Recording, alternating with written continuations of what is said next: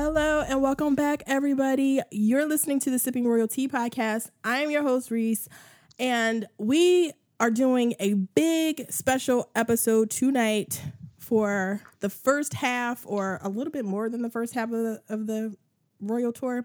Whatever. Mm-hmm. We'll talk about all of it. I have a special guest. My friend Austin is here to talk about all things royal and Sussex and tours and all the crazy stuff that's going on in the royal fandom. Welcome to the podcast, Austin. Hello. I am here for the madness, as yes, usual. So much madness going on in this royal fandom. So much madness. I went in the tag once and I just got sucked in. And for some reason, I have not left. Oh, so you're like a recent royal fan? Well, no, I've been a royal fan, like, because my mom was a huge Diana fan. Okay. So I've always been just kind of around. And my mom loves pop culture, and she's huge into Diana. And then I got really into it when Kate got married.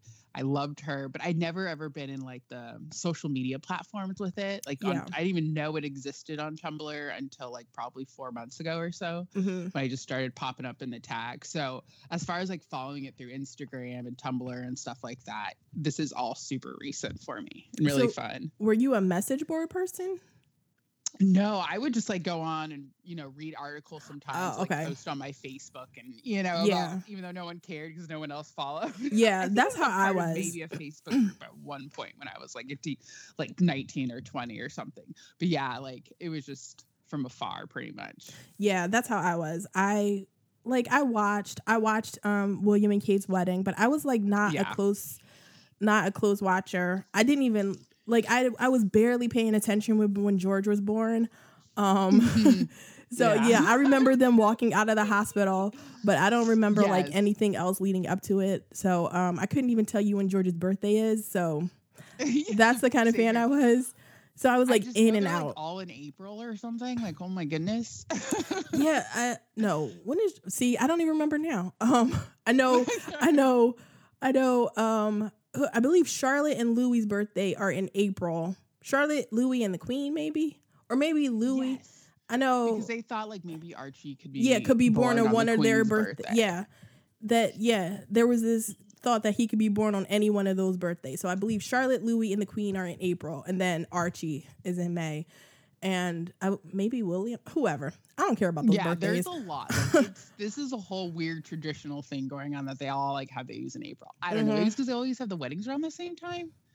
Is that the thing? No. I don't know. When were William and Kate married? Like in June? Oh, okay. So it's, if anything, it just sounds like it needs to be like a summer wedding, or it's usually around that time. Maybe. Who knows? There's just a lot of bunched up birthdays, except for Harry. Harry's birthday is in September, and he's like the only one that I can think of. That's true, yeah. That's in September. But even Meghan joined the family, and her birthday is like 4 days before Princess Anne's, and either Beatrice or Eugenie's birthday is in August as well. So Meghan joined the... We got a bunch of Leos in there, Virgos. Yeah. My goodness, and Meghan shares a birthday with the Queen's mother. So, oh wow, that's cool. Yeah, so she joined in, and she was like, she belongs. So let's talk about this tour. Were you excited for the tour? Oh, I was so excited. I mean, I think especially like any Sussex fan after like August and like the... Am I allowed to curse? Yeah. Okay, the shitstorm that was August and the private jet and all of that madness. It was nice to be able to just like see them out and about and having fun and doing their work and focusing on that. Although I think we're all a little bit like we're nervous too, though, because everyone is watching them like 10 times more because of everything that was August. Yeah, everything that's been like this entire year. I know, true, right? Yeah, it's been wild. So I was excited about it, but I don't know. I was excited about the first tour. I don't know what I expected about this tour because they went to Morocco in, when was that, February? And that was kind of like, that sort of came out of nowhere, that Morocco trip. And it was like 3 or 4 days, I think. And everybody was kind of confused. Nobody knew what it was really about. It was like, it was kind of all over the place. And so I don't think I was expecting another tour this year, and then they announced a tour, and like everything had blown up, all of the bad press, and I'm like, oh no. Like, I was so nervous about what this tour was going to be because just all of the bad press that they had, yeah, just recently. So, but well, yeah, exactly. Nice. Just like you said, and because they weren't even like talking to, you know, there's just so much like tension with the press. And I think we're all kind of wondering too, like how they were going to handle that. Yeah, know? Because like, I think a lot of the thought in the Sussex fandom is that Harry and Meghan don't need the media anymore. They have their Instagram account. They put all their information out through there. So, but I was thinking like, you know, you need people, you need the media to cover the tour. And obviously I knew that the media would cover it, but I was wondering like, you know, like, what are they going to do here? Are we going to get like a replay of what happened in not Australia? It was in Fiji when Meghan left the Fiji market, or was it Fiji or Tonga? I forget which one, but Meghan left she left the market early, and you know, there was a security risk, and she left the market early, and then there was that story about how Meghan got scared and she wanted to leave, or you know, Meghan cut a visit short. Yeah. And I was wondering if the entire tour was going to be that, where were we going to get like just little snarky stories that start to add up all over the place, or like just to continue the negativity. But this has been like surprisingly positive. Very positive. I love the interviews, and I actually just read Harry's article he wrote for the Telegraph, which I really enjoyed. And I think, I don't know, maybe something taught him something in August about being a little bit more careful about preaching things. Because I feel like even just like the tone of that article is a lot less preachy than sometimes he can come off, and more just like, here's the information. You know what I mean? Like, yes, we, you know, making sure it's like, I'm in this, when I say we have been burning the earth, like, let's all do this together. Here's the information to do that, you know? Yeah, I didn't get a chance to read it. So I thought that was really good. Damn it. I didn't get a chance to read it. It was behind a paywall when I saw it. So, maybe somebody on Tumblr posted the article so that I don't have to go behind the paywall. I know. I did it. I was desperate and not being patient. Oh, well, see, look at you being prepared. You know. Me not. No. Not my usual thing. But for once, I guess I'm usually not prepared. So what has been your favorite thing so far? Oh gosh. So I think the first day visit was just so awesome and so fun. What was like the Justice Desk? Yes.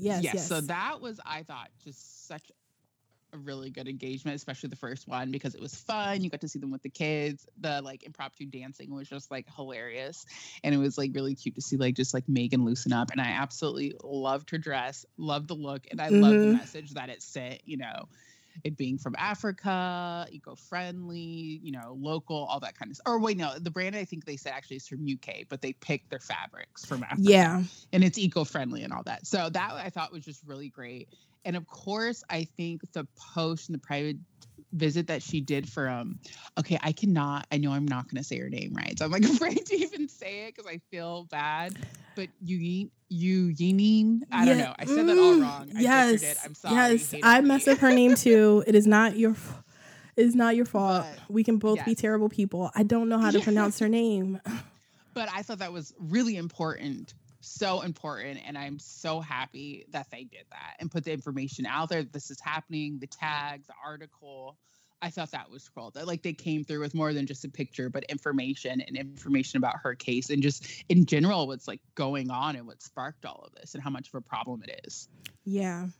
So I'm glad you didn't say Archie, because I should have told you, no, we can't say Archie because Archie can't be anybody's favorite. That is like automatically everybody's favorite. So he has to be, we have to sit him on the shelf. We'll just assume that he is everybody's favorite and we'll pick something else. So that's a whole different like topic. Of course, Archie, like it's not fair to put him in the top phase because it's such a dud. I mean, just like we got to hear him. Oh my goodness, that little sound. I cannot. And you have a baby. You have Yes, I know, right? Gosh, I heard that sound. I immediately went to my baby and I was like, oh my God, you're so cute. And just gave him a bunch of kisses. So I'm like, I just know the feeling. I know they like, when Harry smiled, I'm like, oh, I totally know that smile. That's all like I beam every single time my baby just like farts. Okay. Like, that's my baby. Yeah. I think day one was my favorite too. At the Justice Desk, Meghan gives the speech about being a woman of color. Yes. And I just think that was like the perfect way to start off this tour. And it's like everything she's been going through too. Just, yeah. Damn. Everything just sort of fed off of that. So I think that started the positive vibe and everything just sort of built. And everyone was so positive and just like, you know, celebrating them. And it was a lot of genuine excitement you could see, which I think was like really fun. It was good to see her in an environment where people would just, you know, were loving on her. You know, and like, but that's the thing. That's how it usually is with the public. When they go out publicly, the public is like really embraces him in the UK and, you know, everywhere else as well. Well, I think that's always the funniest thing I like to point out to people, you know, haters and stuff. It's like, you say she's not liked, but I mean, the girl is drawing in crowds. Okay? Exactly. In the UK, like that's a fact. Even when they're not supposed to be doing walkabouts and there's not supposed to be crowds, they've still shown up for her. Her stuff is selling out. Like, I don't know, for someone who's not liked, she's getting a lot of support. Okay? Exactly. Because there's this, in the British press, you would think that everybody hates her. The story now is Meghan is repairing her image, her shattered image. And it's like, really? Is her image shattered? I do know that some of the things that have been said about her, some of the, you know, the rumors about her diva behavior have stuck with people, but that's just going to happen. I mean, yes, that's just the rumors that go around about celebrities and royals alike. And that's the kind of stuff that's just going to stick. Especially if you're a female, too. And I think it's pretty obvious at this point that we know that, like, she gets things done. Mm-hmm. She's confident and she's not afraid to do that. And I'm sure that was shocking for a lot of people, especially in a very white classes, like, society. You know, for not only someone who's American, but divorced, older, but also biracial to come in and... Mm-hmm. know what she's doing and wanting to do stuff, not just to sit back, you know. And I think that's probably shocking for a lot of people. And that's where she got the whole diva thing. I mean, like, the first rumor was what, like, that she woke up, she sent out text at 5 a.m. And I remember just like reading that and cracking up, like, yeah, that'd be annoying, but diva behavior? Like, really, guys? Yeah, that she texted it. No, it was that she emailed at 5 a.m., but she sent they were saying that she was like texting people nonstop, and it was like, well, she was sending 7 text messages a day, and I'm like, 7? That's a conversation. Like, no, really, right? That is a conversation. As far as emails, I like when I worked in an office. I mean, 7 emails a day for my boss. Like, please, I would love that. Like, I don't know. It was just like everything is pointing to me is that she's probably a hard worker and expects the same from her team. And yeah, so let's label her as a diva, you know, like, but if she wasn't like that, then she'd be labeled as lazy. So it was just, it's ridiculous. I mean, it kind of said that, like, Chris Shipp kind of, or what is that the author's name of that article that he just wrote, which was pretty much, you know, a piece about the tour and saying that it's like obvious that Meghan works hard and she expects the same from her team. Yeah. Which is probably why some people wanted to say something shitty about that. Yeah. I mean, because you, like, this is the royal family she married into, so there's it's like, it's different, but it's kind of the same, because you see this every time a woman gets put into a high position, becomes the boss. You see a lot of people coming out saying, you know, this bitch, you know, she is just overbearing, she's, you know, and it's like, she's not doing anything than probably most men do, but when a woman does it, it's so terrible. She's, you know, she's being assertive. She's being a fucking boss. You know, she's being the boss. And I think it's funny, like, that criticism comes from people, though. I feel like that cheer on, like, honestly, like William and Harry, because it's like they're known for being, you know, somewhat stubborn and, headstrong and stuff. And for being spoiled. Exactly. And it's like they still get so much love and hard workers and blah, blah, blah, blah. But it's just like, let's paint this as this big, bad, evil thing when a woman wants to come in and knows what she wants and she knows how she wants things to be done. Mm-hmm. That's crazy. And I think the royal fandom, too, or people who don't like her also don't like that and also don't like that she's been getting things done and things that like we can measure the success of it, and exactly. It's been very successful. Like, yeah. That no I think that's it. A lot of the criticism is, I can't speak for the media because I haven't been reading a ton from the media, but in the fandom, part of the problem is that she has been getting things done and it's all stuff that's been really successful. And you know, sort of measurable success that people can see that, you know, it's right there in front of you.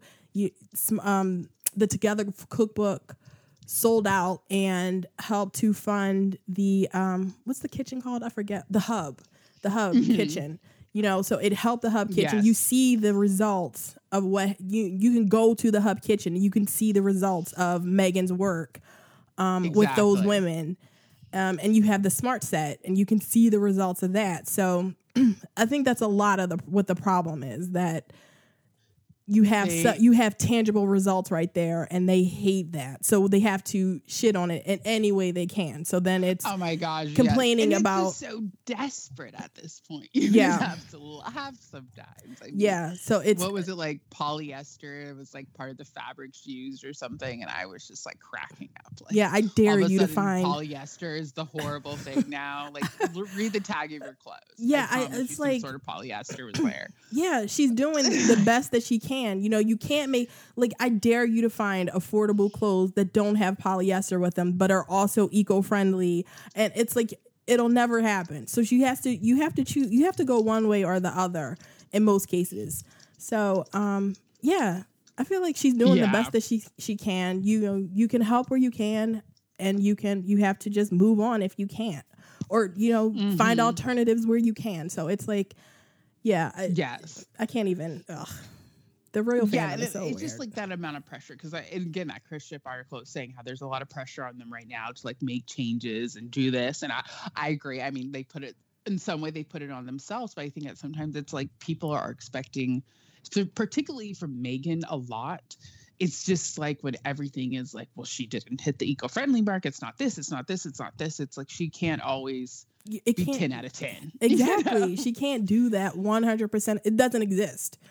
And especially if people are talking about like affordable this and affordable clothes, and it's just like, well, I mean, if you look at Smart Works and their whole entire thing, it's supposed to be quality clothing first off, and it didn't say that they were trying to sell it to the woman who doesn't have a job. It's for the woman who does have a job and can't afford it and wants to help other women. You know, it's just like one of those things too, like exactly people don't even read what the whole entire point is, mm-hmm. and then just starts.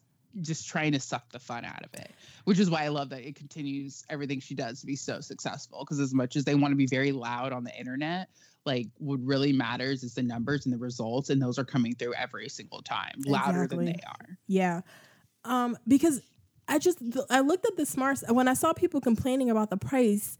I was like, well, I mean, maybe $100 or $100. I don't know. I forget how much. Those everything except the dress. The was like over $100, and I was like, well, maybe that's kind of. But I'm like, no. If you want a good pair of trousers mm-hmm. that are going to last you for a little bit, then yeah, you have to pay a little bit of money for them. But that's the point. You know, you sometimes you have to pay for quality.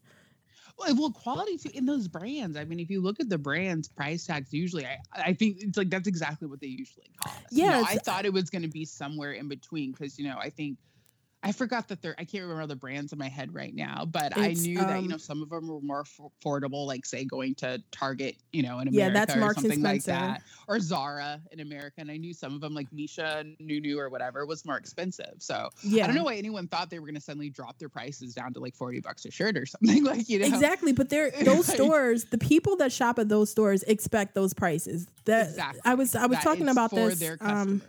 I was talking about this a few episodes ago. I was like, well, those prices are reasonable. Those prices are sort of on point with what those stores sell. Like the Marks and Spencer dress is like $20-something or £20-something. I don't know how much it is in American dollars.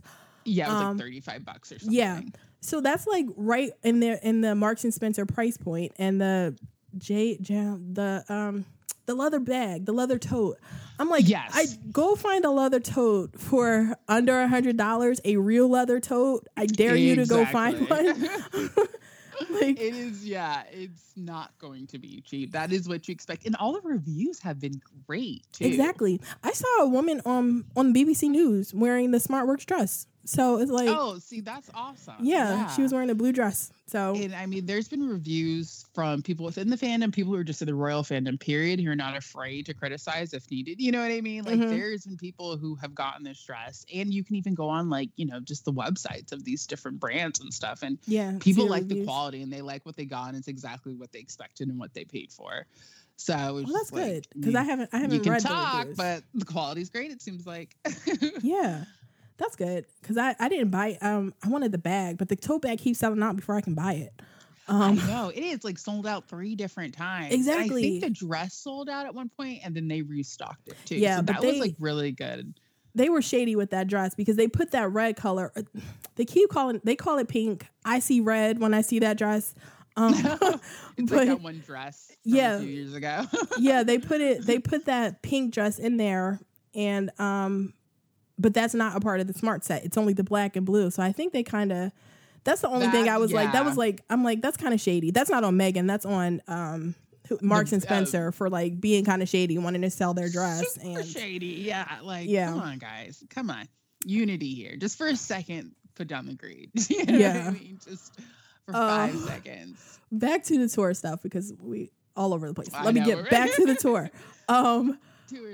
Okay. So most of this tour has been Harry solo, and I was really worried about how that was going to work. First of all, there was complaints even before when we first got the itinerary that Meghan was only going to be working half the time. Because she's going to work. They thought. Yeah, because she's been working behind the scenes, but that she was only going to be working half the time. Was this going to be a vacation for Meghan? And then there was the question of like, what would the media do? Like, would they all go with Harry, or would they stay in South Africa with Meghan to see what she's going to do? And they sort of, I like the way they did it. Meghan, everything Meghan did was behind the scenes. So, and we just got the event, the breakfast that she did with the 9 women, that was embargoed until that came out yesterday. I think it came out. Yes. So, and it came out when Harry was traveling, so that it didn't interfere or didn't steal the spotlight away from anything he was doing. I really think they were smart about how they broke everything up, and now they're going to come back together.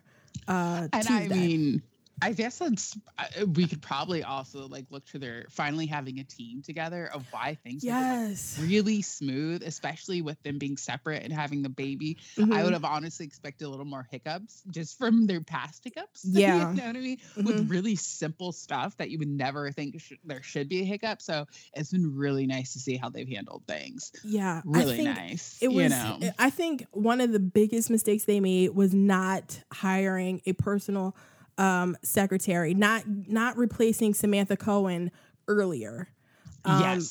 Because Samantha Cohen has been there. She stayed on, like, good on her for staying, because she didn't have to. She was only supposed to be temporary, and she stayed she all this really time over. Them, honestly. She continues to extend her time for them. Yeah, and it's I feel like if they had replaced her earlier on, that a lot of the things that had happened with the complaints about Archie's birth announcement, a lot of that stuff wouldn't have happened, and I think all of this could have been a lot smoother. Like, I mean, of course, we don't know. I don't know what the media would have done. They would have. I'm sure they would have still obviously. I mean, there's always going to be negative articles. Mean, sometimes I feel like you just have to put your love of them aside and look at the factors that sometimes they gave them the story. They literally handed it to them on a silver platter. Okay. And it was just like, come on, you guys. Come on. I know you got a lot going on, but Come on, team. And I don't know. And like, I don't even necessarily blame Meghan and Harry all the time. Obviously them too, because they are the heads of all this, are the faces. So they, you know, they've got to take responsibility, but also kind of like looking at their team, why sometimes it was just so bad. Yeah. Like, you know, like, I blame. What did you guys have going on? I don't know. Yeah. I usually blame Harry more than Meghan because Harry has been the royal for his entire life. He knows how all of this stuff works. Yes. So I blame him more usually, but I have my thoughts about whose decisions a lot of these things are, like the sort of cutting off the media the way that they did, the way that they handle Archie's birth. I think a lot of that was Harry. Same. Yeah. Yeah. Totally. I totally think that was Harry. I mean, Harry's been known, like, yeah, like you said, like we've said already, like kind of, you know, kind of a control freak and things like that. But the thing is, he always had a good like relationship with the media. They've gotten really well to know one another and stuff. The thing is, a lot of things changed.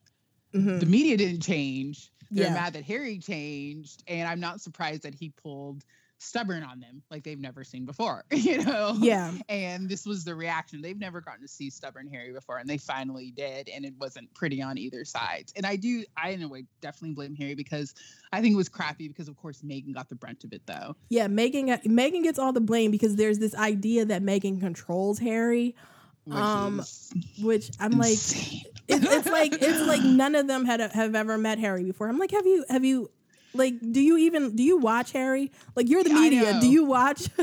Have you watched him? I just like, why does this seem out of character? It's not really out of character. It's just that he's doing it towards you now. You know, exactly. Like, that was the thing. It's like, he doesn't seem, he's just not partying anymore and smoking cigarettes. Like, yeah, he's not party Harry anymore. He's changing him for the worse.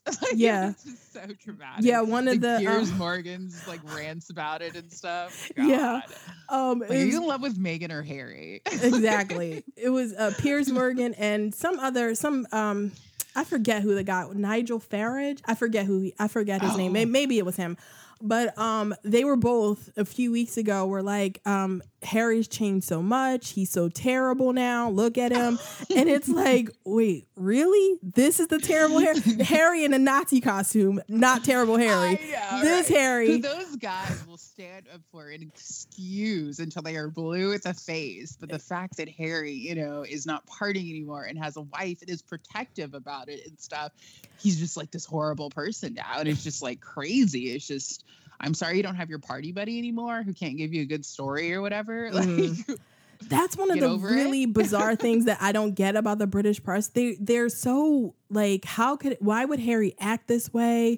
You know, there are stories every day about how terrible his wife is, but everybody is like, I don't understand why Harry would behave this way. I don't know why he's not being more friendly with the media. It's like, really? Nobody understands why Harry would be like, upset that his wife is getting shit on in the media. And I know, it's like he seems stressed, or you know, he like, yeah, look what you guys are doing to him. Exactly. But you're gonna blame the woman that he's always smiling around. Like, I don't know. And it's like it seems weird here. And it's like everybody overlooks that. It's like it must be something Meghan's doing. Meghan must be the problem here because Harry never acted like this before. He's never been this stressed like this before. Exactly. So it must be her fault. I don't think either of them expected how bad this was going to be. Mm-mm. I don't know. Honestly, actually, I say that, but then again, I obviously I don't know this, but I would think that Meghan probably did because the fact of the matter, she is a biracial woman. She always has been. And looking at, you know, Meghan's life, it looks like she's very used to being in white spaces. Yeah. So she is probably kind of knew like it's going to get nasty. It's going to be worse than, you know, we've seen because it's not just like the sexism and the classism, but it's racism now added to that. Yeah. And we haven't seen anyone introduced to the family that had to deal with racism on top of everything else. Yeah. And I mean, it's like sometimes has been like kind of scary. Like, really, what are they going to try to do to this girl? You know? Yeah. Like, shoot, we can just see that on Tumblr. So I can't imagine the things we don't know about that are out there and that their security team knows about. Mm-hmm. Yeah. So, what's your favorite solo Harry thing? So, my favorite solo Harry... Okay, hold on. Let me look through the photos I have up right now. Just let me remember everything going on. Okay, solo Harry. Definitely, I mean, the mines... and demining and all that. I think that was just like a really great moment. It was like emotional. He was touched, and I loved seeing the photos of people who had met Diana and seeing them now. Yeah. And just like getting little updates on their lives and stuff, and then being able to meet Harry. I just thought that was all really sweet and really cool. Yeah, that was really nice. I like that too. I mean, I didn't get emotional about it because I don't have any real attachment to Princess Diana. Yeah. But yeah, I like it was I don't know, is sweet the right word? Sweet is not the right word, but I liked it. I like him. I sort feel of, like it was, yeah, though, like sweet, because I know people are trying to like say he just randomly jumped on this, but this has kind of been a thing for him for a while. Yeah, exactly. You know, in little bits of way, it's been going on for a while, so it is cool to see him kind of come in a way full circle and announcing like the 225. You know, 2025 not having any more, trying to rid them in and stuff like that. And just being able to see that area has grown so much too since Diana was there. That was really cool to see. Yeah. You know, it's nice to see when the royals do something and like actually see the impact. You know? Yeah, exactly. Not just seeing like the shaking hands, but what happens like after, you know, everyone left. Yeah, exactly. Because you get the feeling sometimes that it can be almost like the Olympics. Like if you've ever seen a city, like what was it? Athens, I think, is the most recent one that I was just reading about. Athens. Yes. Athens had the Olympics. I forget how long ago it was, but Athens had the Olympics, and it was like this. They build all these buildings and these arenas, and it's like all beautiful. And then and they get this influx of tourism money, and that eventually dies down, and then you go look at what became of those places now. If you go look at that now, it's like completely depressed, and they don't have, they can't use those stadiums anymore because they have nothing that would, they have nothing big enough that would require something the size of an Olympic stadium. Swimming pools are just like gross and just like swamps now. Yeah, because the Olympics, Athena's, I just looked up, was in 2004. And I think I saw like a little documentary about that or something. Yeah, and one of the pictures that pops up on Google is it deserted and just disgusting now. Everything completely deserted. So, like Brazil, you know, all that happening was definitely happening with Brazil. That was talked about how they were just pushing people out of their homes and trying to put a big Band-Aid over all the bad. You know, exactly. And you can feel like, that's what kind of happens sometimes. Like the British, you know, the royal just kind of breeze through, shake some hands, do some cute stuff, and then go back. And then it's all, they get a small little blip, and then it's just like done. Exactly. But hopefully with Harry and Meghan, they sort of keep connections. And Meghan, I was telling you about the article with Omid Scobie. And in that article, it was saying that Meghan was keeping in touch with these women, and she was going to, you know, just keep the lines of communication open so that hopefully really they can do things in the future. And it's just not, it's not this one time thing. It's an ongoing relationship that, you know, can help going forward.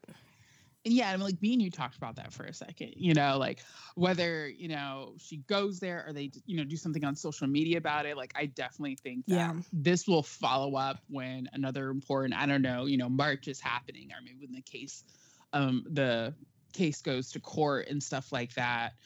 So that they'll bring it up again, you know, when it needs that vital attention and stuff, and just like the updates of what's going on, because Meghan seems just, you know, like she said, like this has been her focus for a while. And I think that's one of the really cool things about Meghan and being a fan of her. It's easy to back up that she is genuine about this with the work she's been doing before royalty. Yeah, exactly. You know, it's like you can't say she's fake, because if she's fake, she's been faking it for like a few decades. Well, if you go over to really if you go to Tin Hat Tumblr, that's been the whole thing. She has been doing this, trying to be a part of the royal family for I don't know how many years now. It's so funny. I like saw something about that, I think, on Jess's blog, you know, and I was just like, they really think these girls like came out of the womb gunning for a prince. Exactly. You know, like hour one, Meghan was like, okay, my first word was Harry. You know, it's just like crazy. It's like, and my thing is like, guys, if Meghan is as, you know, attention hungry as everybody said she was, why wouldn't she go for William? I mean, why wouldn't you go for the first? The first in line. We don't think William wouldn't have been interested. Okay, because I know that's people's things too. They try to say that kind of stuff. But she really wanted the power, she would have went after William. And I honestly don't think she would have wanted the power because as Duchess, it's like no, she doesn't have more power, but she does have more freedom. Mm-hmm. And if anything, you look at what Meghan's about and what she's preached, I think her freedom means more to her. Yeah. You know. And but I always say Meghan is beautiful. There are men that are. I mean, I love Harry; he's great.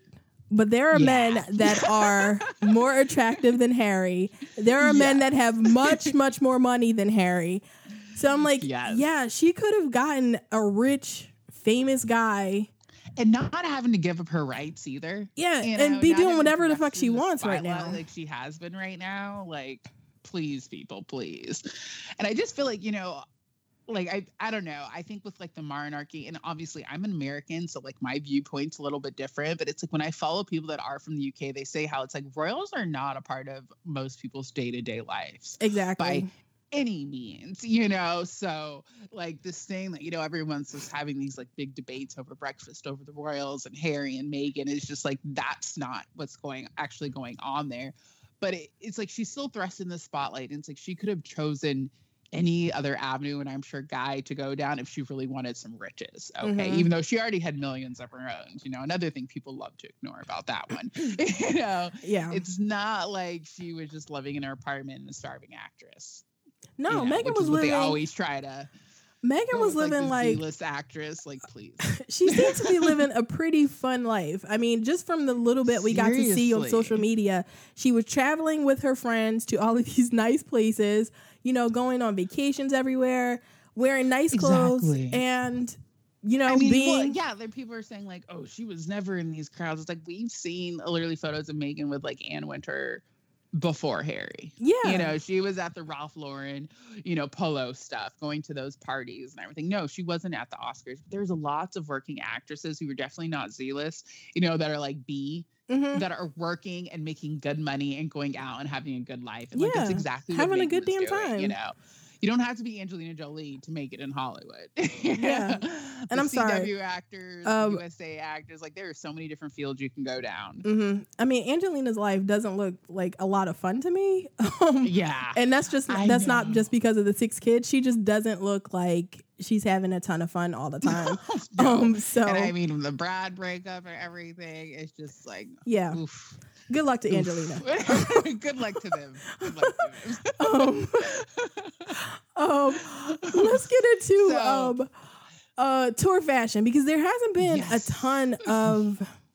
They haven't done what they did in Australia, where they were having evening. She had to wear evening wear. They were going to a lot of formal events. There wasn't that this time. This has been really low key, which has made some people kind of upset. I know. So honestly, I love fashion. Mm-hmm. I'm here for the fashion. I'm probably one of the few people that actually don't care about the spending. Yeah, about the fashion, because it's not the taxpayers' money. I can't afford that stuff. I'm going to live through them. Okay. Mm-hmm. And so I find it fun. So I could definitely get kind of disappointed. It was more rewears and focused on other things. But I think it was really important.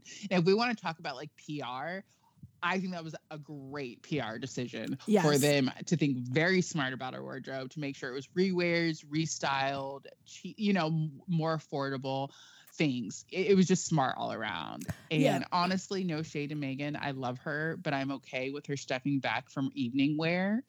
Oh, no. Because personally, I haven't been a huge fan of some of the evening wear. Yeah. Okay. Man, I'm kind of Meghan, we got to talk about that. I'm going to give you her Tumblr at the end of this episode. You all go. No. Right. No, I actually agree with you. She's had when she's really good, when she's good, it's really good. It's that Oscar de la Renta black and white dress that she wore in Australia. That's amazing, beautiful. And then there's that. What did she wear to that? She wore that sparkly top. That it was the the sequin top with to the theater something. Yeah, with the maxi skirt. And that it was I hated that. I hated it. Now, I gave her a break because I feel like she was in that point. It seemed like Meghan was like really hot during her pregnancy. Yeah.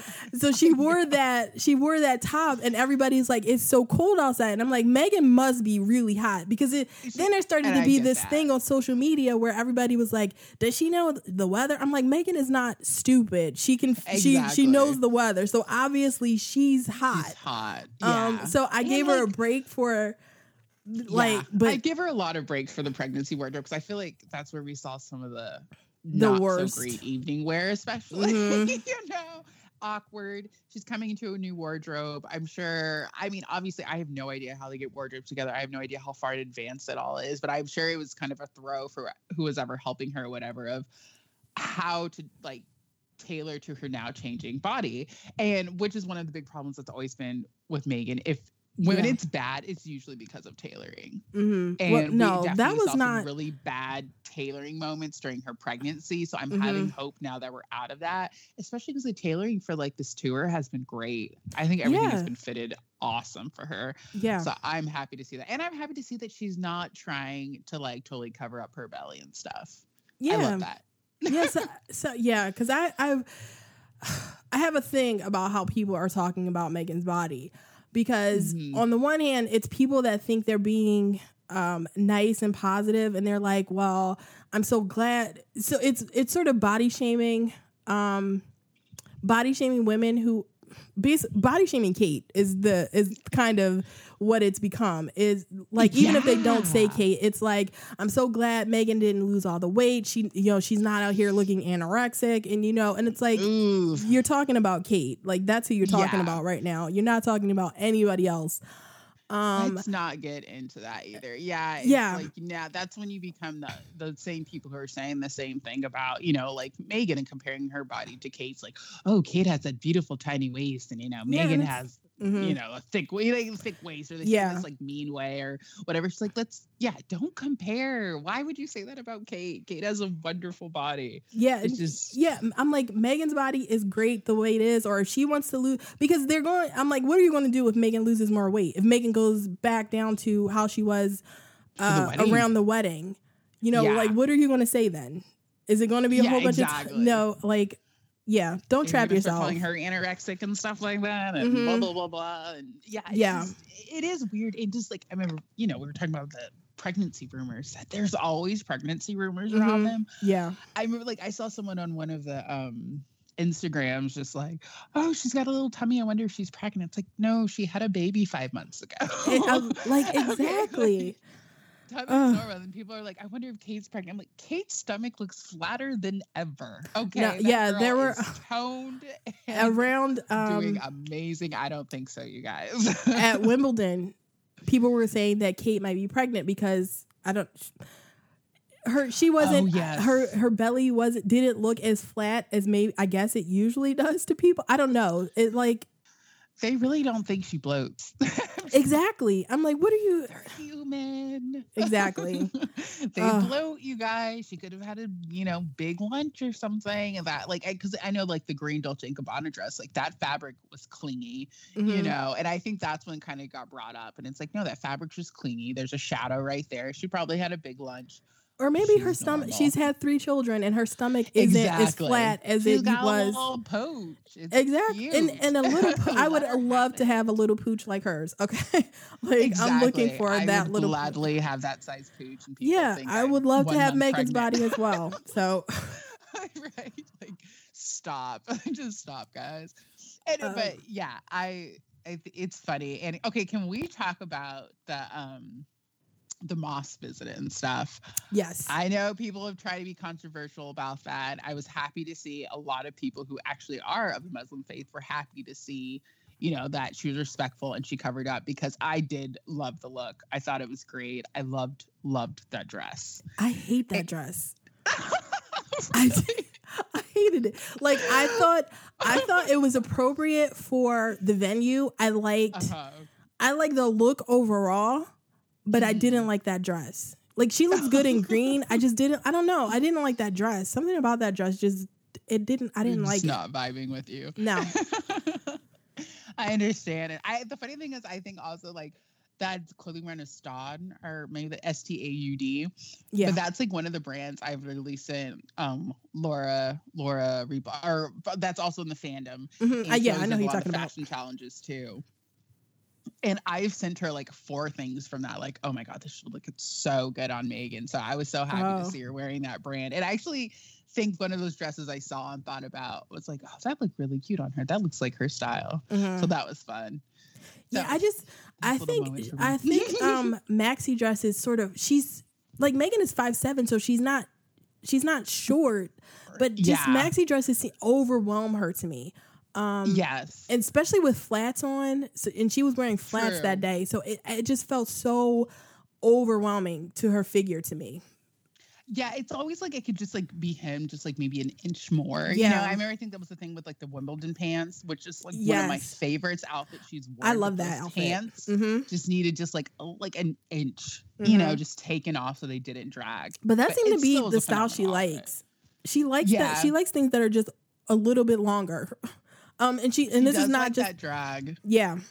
So this is you can see that pre-Harry or pre-royalty. Yeah, exactly. She just liked that length. She does.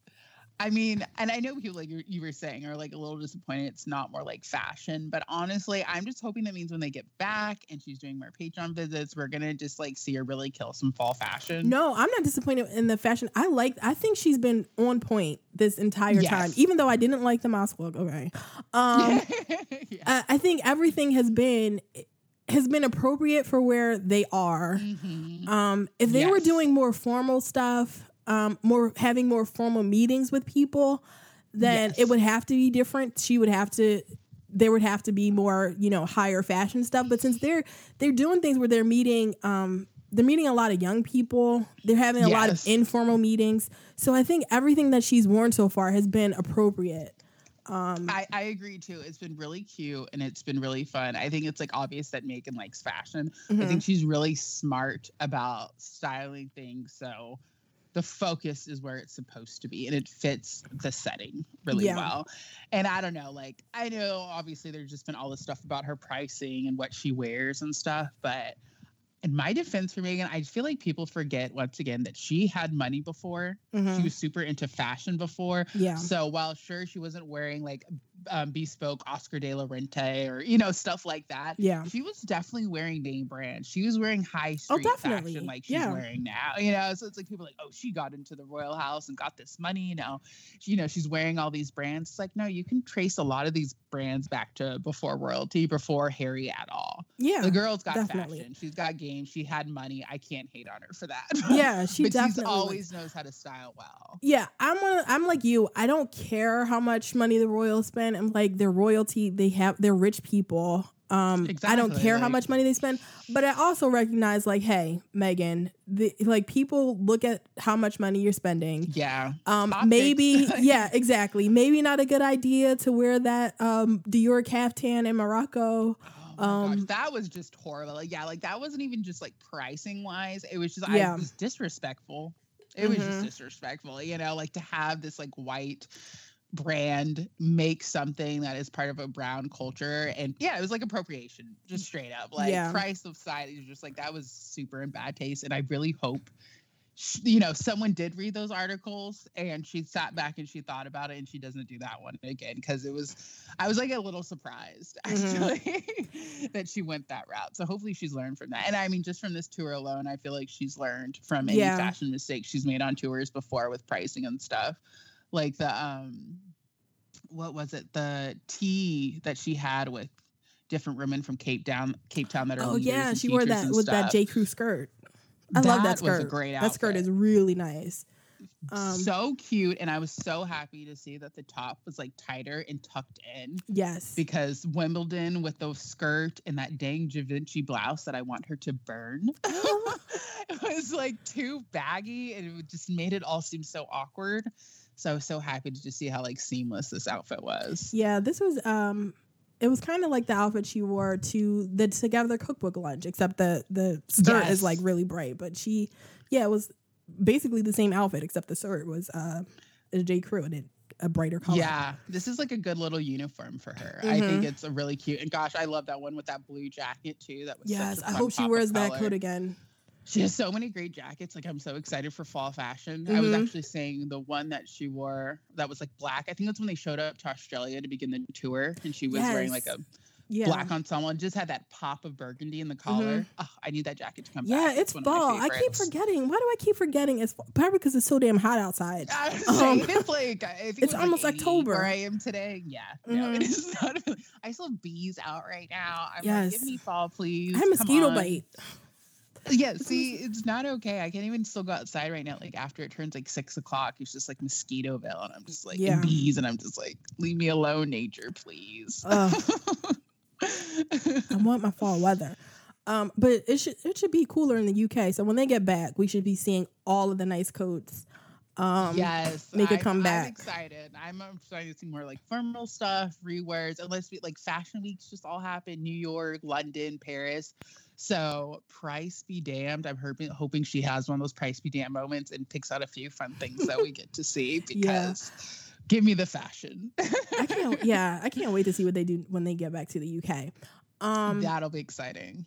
So what's your favorite outfit so far this tour? Oh my gosh. So that one's hard. I would have to say it's between the one with Archie and I think the jumpsuit. Yeah, the jumpsuit that Everly jumpsuit really is really cute. Nice. I will say the only reason I think the jumpsuit isn't my absolute favorite and is because I wanted to see her hair down. Oh, I loved it seeing that with the little peep we got from Vogue, and I love when Meghan's hair down. I love how she's been doing her waves right now, so I would have loved to see that with her hair down. But that was a great outfit, and the dress with Archie was so cute. I love that dress. And the little slip underneath, oh, so cute. I was wondering what that was. I was like, I could not figure out. I was like, is that a part of the dress? That I know. I'm wondering if it was. Maybe it did come with it. I think that one already sold out, of course. Not like I have the money to buy it, but I love it. Yeah, I wasn't buying that dress, but I like it. I think it did come with the slip. Okay. Yeah. And I just think that, I don't know what the fashion term is for, but just like those sleeves, because they're also kind of like the sleeves she had for the first day, the dress with the Justice Desk. I think that looks really cute on her. And just, these like empire waist and tying it is really great. And just immediately, I mean, for me, like whenever I put on a dress like that and I can cinch the waist, oh, I just feel like a million times better and cute as heck. So I love it. I was really hoping we see Meghan in more color. I don't know why I set myself up. But she looks so good when she wears bright colors. Because she teases us. Yeah, how good she can look in color, but she doesn't do it often. It's like, come on, but she's been wearing prints, so I'm like, okay, that's been like the trade-off. She's not wearing color. She's staying in her navy, black and white family. Fine, but she is giving us prints. Yes, we're making baby steps. Hope we'll get back. We'll get there eventually. She'll get there. She'll get there, and she'll wear that red dress with red with those red Manolo bonnets and a red coat, and she'll just wear a whole bunch of red again. Or the yellow Brandon Maxwell dress. Oh, that one is just like. I hope she rewears that. Wear it every day, Meghan. I absolutely love that dress. That was a big... And the one that she wore to the... It wasn't a dress. It was black skinny jeans and that, like, burgundy red... That burgundy top. I think it was for, like, the Invictus Games award ceremony or something. Oh, yeah. The peplum top. Oh, that is... that was perfect. I loved her hair that day. I loved everything about that outfit. And I think it comes with the skirts. I would love to see if she had the skirt and she wore that together. That'd be a really great rewear outfit to see it all together. Mm-hmm. I mean, we did get the blue dress, which I love, but I will say styling wise, I did like it for the tour, the last tour. I don't know where they were when she wore it originally. Oh, yeah, they were in Tonga. Tonga? Yeah, I liked the styling for that dress the first time, but I thought she still looked really cute in it this time. I didn't like it the first time. I liked it better this time just because her hair was out. I think I just... True. Yeah, I just liked it better with her hair different. I think the shoes is what threw it off for me. I don't think the wedges went with it that time. I think the shoes she chose the first time are way better. Mm-hmm. I don't remember those shoes. They were like a lighter blue. Her shoe game, man. Oh, okay. Like, give me Meghan shoe closet. Yeah. Heels. So and she did another rewear today. She rewore the green. Did you see the video of her? calling into the camp fed with Harry. Yes, she wore the polo outfit. Yes, which yes. I love. Yeah, I like and that I green can dress. See, I still love it just from the little snippet we got in the video. Mm-hmm. Yeah, I like it a lot. So yeah, Meghan doing rewears all over the place. All over the place. Yeah, she did so good this tour. I am very proud of her. And honestly, like, I feel like she's finding better ways to adapt her, like, street style, which, like, I think we all love, which is just flawless every time, into her, like, royal engagement style a little bit more. Yeah. And obviously being post-baby, I'm sure she's more comfortable. And I feel like we're seeing that a lot in her clothes. Yeah, she came in and it was everything just sort of happened all at once. She got married, she got pregnant, they went on tour, and then her body is changing throughout pregnancy, and it's like there's nothing she can do. She can't rewear from pre-pregnancy. And people just attacking her constantly throughout. I mean, complaining she has skinny ankles. Yes, I don't like what. I don't even get it. Insanity. It was just like a lot. And I mean, I'm just like so glad though to see a lot of just like the blogs on social media, like Instagram and stuff, like the comment sections aren't just like trash like they were for a while. They've been a lot better because people are monitoring things and like blocking just things that are obviously just people being pure hateful, but it's gotten so much better. Yeah. Thankfully. From what I've seen. And her style has gotten better too, but it's just a lot less people just being like evil. Mm-hmm. Yeah. Just like that wasn't a fashion critique. That was just mean. It's like when you know you see people in the comment section like saying like, "Oh, Kate's so skinny. It would look better if she, blah blah." And it's like, no, that's not cute. Yeah, that's not a fashion critique. That's body shaming. I had to leave a Facebook group, a royal Facebook group, because somebody used to comment on any article about Meghan. It would be about her, like any article about Meghan's fashion.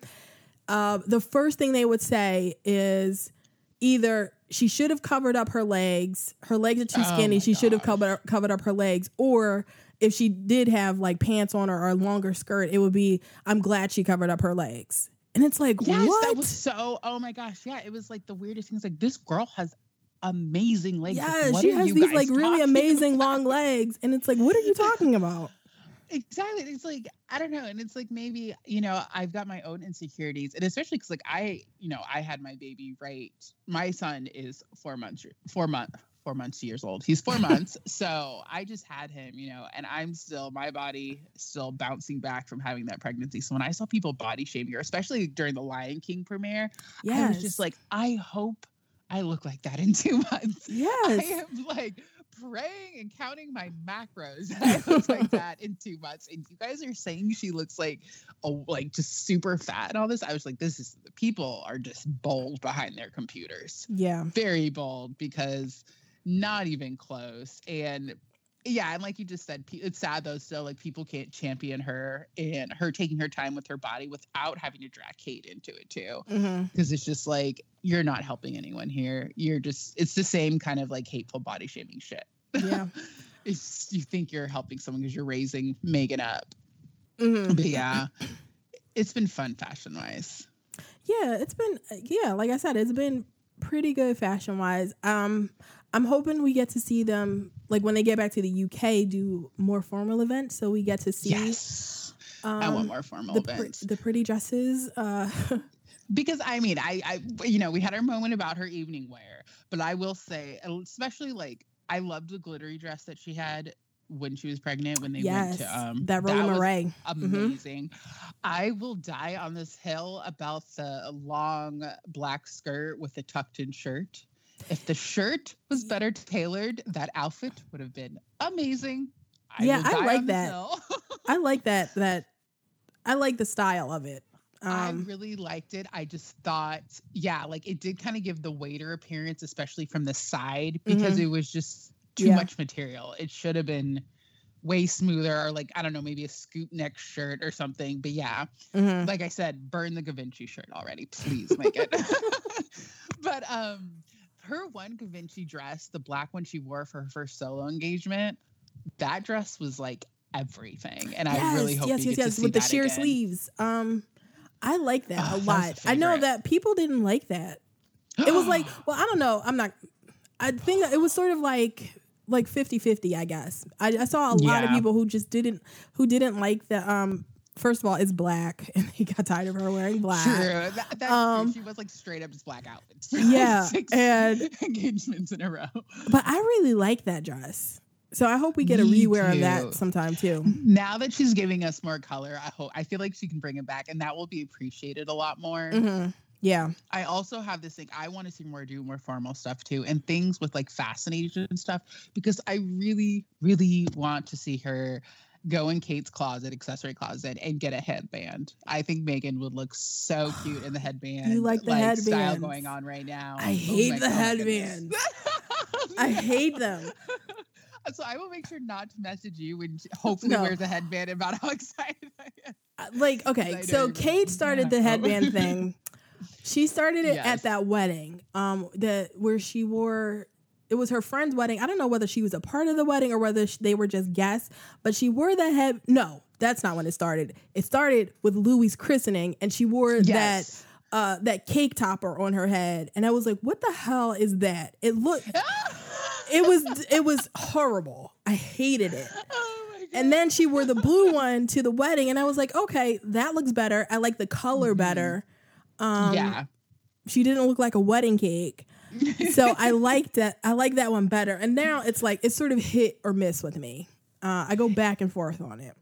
There's like some way more subtle ones, and I feel like I think we all like maybe a little bit more of the subtle ones. Yeah, a bit more. I love her hair half up, half down. So I feel like it'd be so cute with the headband. And Meghan needs to reclaim her time with the pillbox hat. Okay, I love that pillbox hat.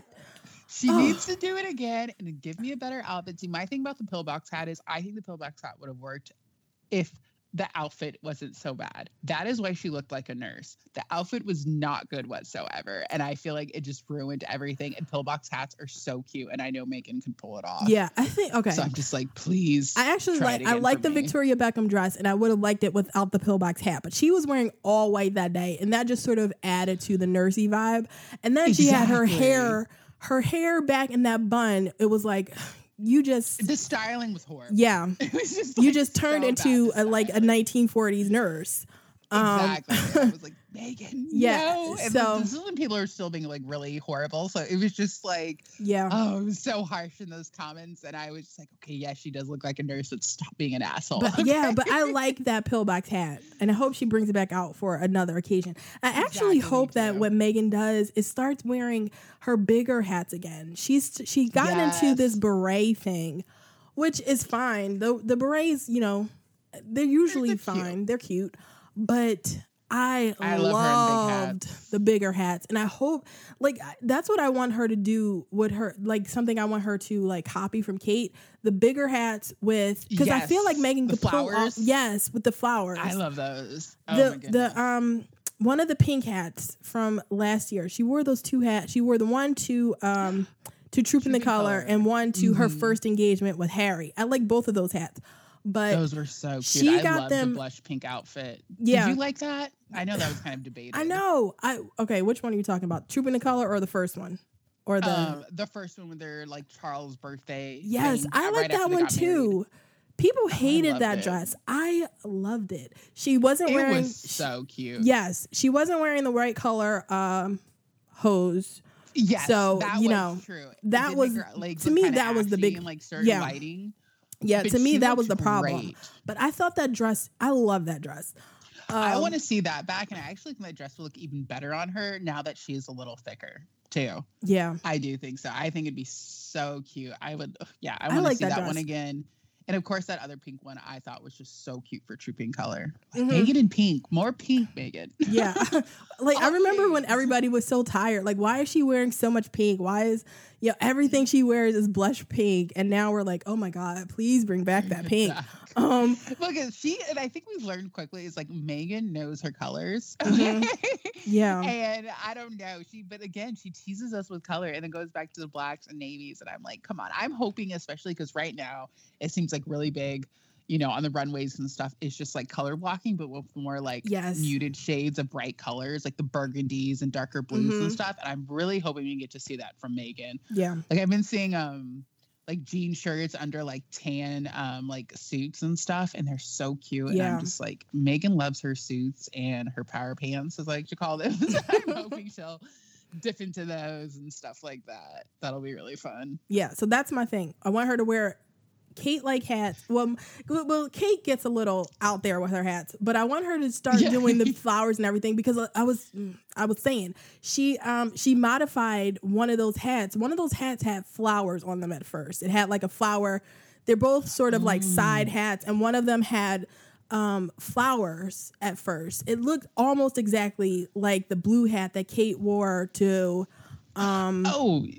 with the Ali Sab dress. Yes, it looked almost exactly like that. Megan could so pull something like that off. I think she would look so good in it. I mean, we just saw her with the flower in her hair, just doing the walkabout. So yeah. Yes, please crown her with a bunch of flowers. That would be amazing. Yeah, and Phil Treacy loves those kind of those flowery hats. And she could totally pull that off. It would be so pretty. I mean, we got so many, like, the walkabout they did with that pink background, like that wall that was painted pink, and then the flower in her hair. Princess vibes, like Princess Jasmine I thought vibes. That was Princess Tiana. Oh, it was so cute. I thought that was an edit somebody did at first. When I first saw that picture with her in that pink background, I thought that was an edit somebody did. And I was like, wow, that's really nice. But no, it's like her in front of the building. It was so pretty. Yeah, I thought like someone cut out a PNG and like put it in a really beautiful pink background. And I was like, yes, because Megan in pink is amazing. And I was like, wait, nope, that was real. That's awesome. Also, those earrings that she wore at like the British High Commissioner's residence when they did that. And I think the next day she wore them again. Those from a South African brand. I love those earrings. I don't remember what they look like. Oh, I'm trying to get the name. Let me see if I can... But I forgot the name, but they are so cute. I actually ordered some in white because I was just like, these are beautiful and they weren't that expensive. Wow, I can't talk. Yeah, I like the earrings that she re-wore with the Everly jumpsuit, those gold discs. Yes. I like those earrings a lot. And those are not expensive either.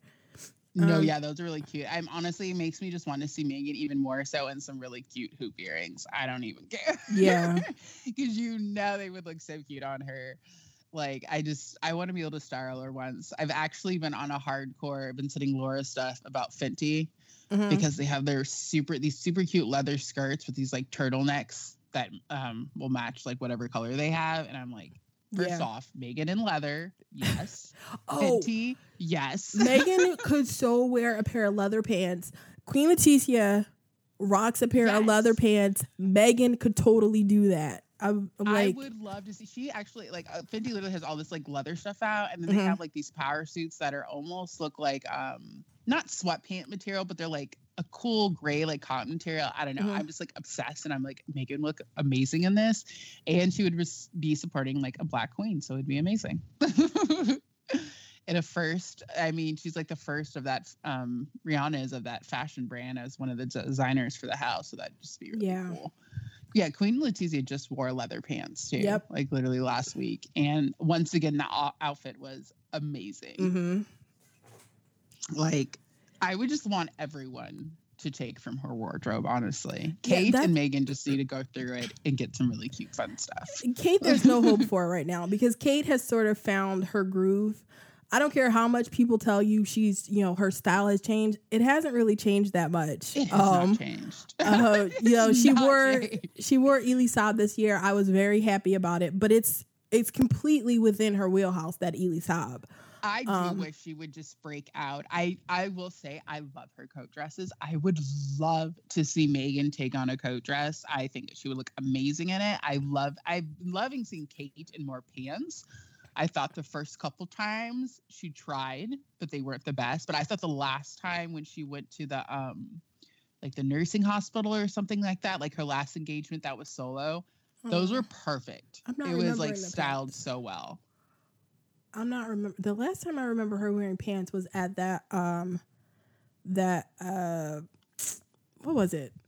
that boat race thing they had. She wore a pair. Yeah. She wore, and they were, those were horrible. That was bad. Yes. With so that tiny baby top. Oh, ugh. My God. Yeah. It was so bad. And the sneakers. Yes. The thing she is, those like my grandmother cut so awkwardly. Mm-hmm. It actually made it look like she had short legs. And like Kate is tall and has phenomenal legs. I'm like, this is not okay. Yeah. You guys made her legs look short and weird. Like, what the heck? This was not a good styling moment. Mm-hmm. But yeah, she went to the Sunshine House and she did it again. And she did it with heels and this cute polka dotted tucked in blouse. And it was just amazing. Why am I not remembering that? Finally, more of this, please. So now I'm just like, Meghan, now you need to do a coat dress for me. And I'll be super, super happy. I don't know about all that. We'll see. We will see. Yeah. Doubt it, but we'll see. Yeah.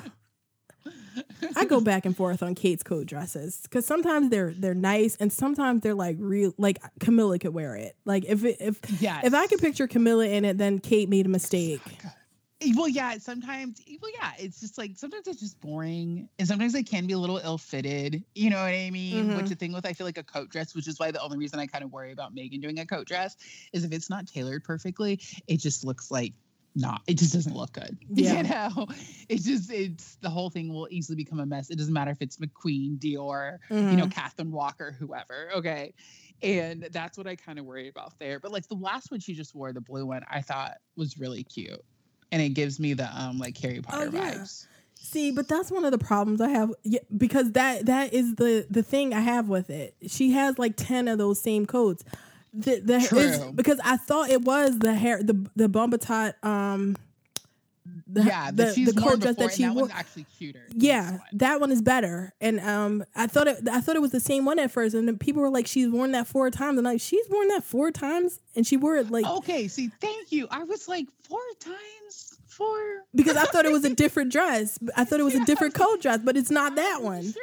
Are we IDing the right one? Because I mean, the green dress that like Meghan wore to the mosque, I thought it was the polo dress at first. Mm-hmm. So I'm glad that it's been re-identified because I was like, I swear I've not seen this coat 4 times. I've seen the one that really looks like the Harry Potter coat that is super cute. Yeah, I love that one. A few different times, but not this one. And I don't know, I love her hair. I love what she's doing with her hair. This light hair is like amazing, but I really do hope we get to see something a little bit different mm-hmm. from her this fall. Probably not, but we'll see. Because I'm sorry, the excuse is that she's going to be queen. I'm sorry, is not an excuse. No. Because Queen Elizabeth in her younger days would dress. Yes. Okay. Dress. That's why I always say this is Kate's style. This is not Kate, you know, I'm going to be queen one day. I have to be more demure. This is my style, Kate. This, you know, this is how you could trace this back to early 2000s. The thing is, like, early 2000s fashion was just bad. Mm-hmm. So everyone just thinks like, oh no, she's updated, or you know, it's updated, but it's just like no, she's always been the coat. It's always been this uniform. Yeah. But back in the early 2000s, everything was just bad. Yeah. So no one appreciated. Now it's a lot more tailored and stuff like that. But yeah, like fashion-wise, maybe that's why, especially with Meghan, I'm just like excited for new things. I feel like while she has like her certain, you know, you could say, uniform in a way, she'll have fun with it. Yeah, I feel like Meghan is sort of. Meghan is still finding what her uniform is going to be. I mean, she has those staple things that she likes, but I feel like Meghan is still sort of trying to find. Like exactly where what the work uniform is going to be for her. So I feel like there's still time to like you know, to get that sort of more exciting stuff in there. Yeah, because like I see her doing like who is it? Excuse me. Not Princess Victoria. Is it Princess Victoria? Crown Princess Victoria. I don't. No, not Crown Princess Victoria. Oh, I forgot that. I think her name's Mary, but like Letizia and Mary. I love Crown Princess style. Mary. Yeah. Yes, and I'm like hoping, and Meghan seems to be within their like style realm. Yes. So I'm hoping we get to see that. You know, like her uniform is like fun still. Want her color, and I want Meghan to go to Spain, and I want her and Queen Letizia to be best friends, and I want them to share each other. Well, I want Meghan to share Letizia's closet because oh my gosh, what Letizia wore to the Royal Theater like a couple weeks ago, that was amazing. Oh my goodness, I know I've seen it. Remind me what it was. It was the white dress, but it was like a blazer kind of dress, like yes. I love that. It's almost like it was silk, maybe the material. Mm-hmm. Oh, that was absolutely fabulous. I would probably tuck it in just a little bit more, like cinched it a little bit tighter around her waist. But that was such a fun outfit. It's like probably one of my favorite outfits I've seen on a royal, honestly. Yeah. And I love Meghan's like kind of like evening cocktail attire wear. So I have a lot of hope as like this year goes on and stuff that we'll get to see a lot of more fun pieces from her. Yeah, I want her to take her style tips from Queen Letizia. What I think Meghan needs is a stylist, though. Yes. And I'm like wondering when we're going to finally get that announcement. Yeah, I hope she does get one. Because really, hopefully it would solve so many problems. It would solve a lot, just like optics wise. And I feel like someone like, I mean, a couple of just like the mistakes we've seen, like, I'm just like, is no one not having her get in outfits and then taking pictures like in different lighting? Exactly. You know what I mean? Just to like make sure nothing stayed through. It looks good at, all these different angles.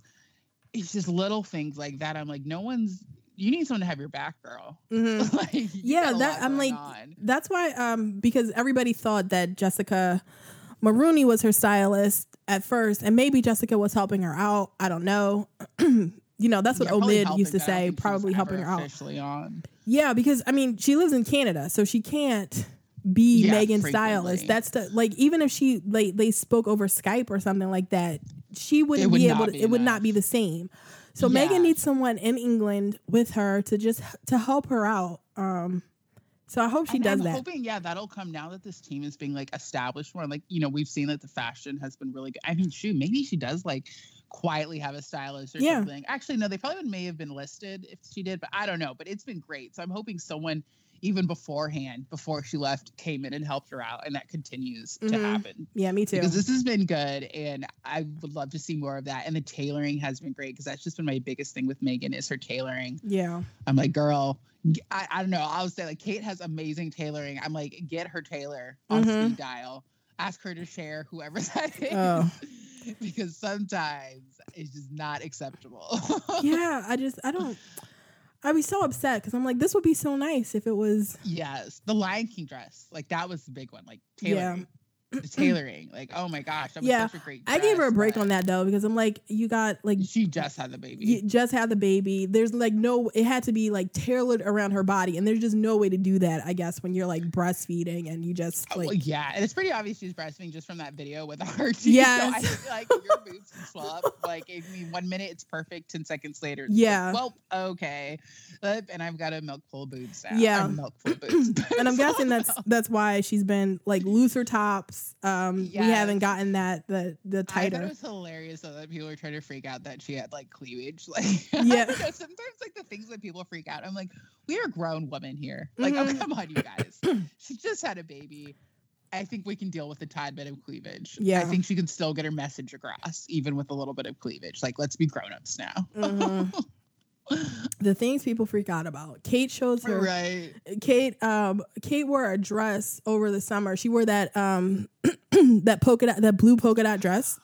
Oh, and she had that leg. Yeah, and there was a lot of I saw people losing their shit on Tumblr. It's too much leg. It's not professional. What is she doing? And it's just weird because I'm just like, you guys, these are like professionals, and then she'll be around kids. It's like, do you really think the kids are looking at her legs like that's a leg? What is she doing? No, that's not like she was flashing her crotch. This is not, it's some leg. But even like the christening photos from when I absolutely loved that outfit on Kate. I love the headband. And I will say, though, I was surprised more people didn't freak out about that, because let's be honest, if that was Meghan, people would have fucking rioted. Even like Camille has a little bit of knee in the picture. Like, rioted. That was Meghan, okay? I know some people got mad because of the color. And it was like, Kate is trying to take away from... she's trying to steal the spotlight. And I'm which is dumb, because they said the same thing about Meghan. Yeah, when she wore the green. Louis's thing when she wore green. It's like, come on, guys. But I'm like... And Doria's wearing a shade of pink, too. Yeah. So but I'm like, Kate did a terrible job stealing the spotlight, because she got cut out of every single picture that got put on the front page. You guys. She got cut right out of it. It's like the most ridiculous thing sometimes. There's just like, even like... or even when Eugenie's wedding, and you know they announced they were pregnant, like she took away the tension from her. I'm like, yeah, but you're talking about her and not Eugenie, then that's a you problem. Let's be honest, because the only reason people wanted to see that wedding was to see Meghan, Harry, William, and Kate, mostly just Meghan and Kate. And Andrew knew that too, which is probably why he wanted to televise, because he knew they were going to show up, which means that everyone would show up. Okay? That's why he wanted them there. Like, I think all of those people probably would have shown up to that wedding because they're royalty and yeah, they have to whatever. But the only reason it was on TV, especially here in America, was not so people could watch Eugenie's wedding. Nobody knows who Eugenie is. Nobody knows really who Prince Andrew is over here. No, and the only reason they know Andrew right now is because of Jeffrey Epstein. So it is just like, no. They were definitely the pull for that, and the only reason, people were going to watch it. And as sad as to say, it's going to be the same thing with Beatrice's wedding, but even more so, though, they actually will want to see Andrew because everyone's looking at him right now because of all his bullshit. Yeah. Which is why I'm very interested to see how they will be handling all this. I will just be there for the fashion. That's the only reason I'm going to watch the wedding. They have to even be there, part of that shit show, and that honestly, Beatrice, like her wedding has to be part of the shit show that is her dad. Yeah, poor her, but like whatever. It's going to be interesting. And also, Eugenie. The funny thing is, Eugenie, like her outfit. Obviously, we had her wedding. We had the Archie announcement, but I especially remember that wedding because that's one of my favorite Meghan outfits. Yeah, that navy ensemble was perfection. Her hair. She needed to do her hair differently though. Her hair didn't stand up against that wind. It did not. Yeah. Sometimes she'll do the wisp when it's really windy, and it's like, and I'm like, no, can't do that. Put it back. It's not gonna work. Either have it all out or put it all back. You can't just do a little bit. Yeah. Not gonna work. She's still getting used to that that UK weather. I know, right? And the camera just like constantly being on her, like looking for that. Yeah, and that's why I always felt bad when people were like, she keeps touching her hair, or like, twiddling with her fingers. Like, yeah, she's probably nervous. Yeah, I'd be too. Like, yeah. So you think it's cute? She's human. It's sweet. It's like so weird that they wanted them to be like robots. Like I remember people used to make fun of Kate because she like kind of hunched over, and it's like that could be like a nervous kind of like tactic for kind of huddle into yourself a bit when you got everyone snapping photos of you. That is what taller people do. I'm not super tall. I'm only 5'8", but I know I'm 5'11", and you hunch over. When I was a kid, that my grandmother and my mother always told me, stand up straight. Yes, don't exactly. Yeah. And I kind of regret it now because I like my back. I just have to sometimes just really bring it up. Yeah, stuff, that's what I have to do. I have to like remind myself. But the ladies, I mean, I'm excited for the tour for Kate. Yeah, I'm shading you, William. Nobody likes him. It's fine. Well, a few people like him, but whatever. I know, right? I'm just like, it always surprises me when people will try to trash Meghan, but then be like big William fans. I'm like, really? Yeah, like really? Okay, you're even more of a joke than you were before. Like, I'm sorry, but you're fangirling over William, but you're trashing Meghan. Okay, honey. Yeah. That's cute. That's really cute. Goodness. Yeah, their tour starts. What is it? Either the 14th or 18th. What is it? Is it the 14th? I'm bad. Maybe it's the 14th to whatever. It's later and it's like mid to late October, and so it's going to be. Is it like 4 or 5 days? Yeah. That's interesting. I will say there. Kinda. I'm surprised it's short. Yeah, so am I. I thought they were going to go to multiple countries, so I thought it was going to be something a little bit longer. But this is just like a small visit. This is like Harry and Meghan's visit to Morocco. The Morocco trip. Yeah, which I think is going to be another like. So what's the point? Yeah. Yeah, exactly. It's like these short ones. It is like very much what's some photos, I guess. I can't wait to see the itinerary because. Yeah. What are they going to do for 40? Like, what? I don't know. It'll be interesting. I'm wondering if it's going to be more of like a touristy thing, honestly. Really at this time, picture. Like with the things that happen in Kashmir and that's true. Just the whole area. I guess maybe I don't follow them close enough, but it's just like I guess, but so in my head, it's almost like I feel like they don't ever touch on those kind of things, even slightly much. I just don't. I don't know. Yeah. At this time, like I'm not expecting like Harry and Meghan with a South Africa tour being able to find ways to bring this up without like crossing any like political lines. So yeah, there is that stuff going on in Pakistan. So I'm just like wondering how William and Catherine are going to handle that because they don't seem to. And frankly, I think they need to step that up a lot.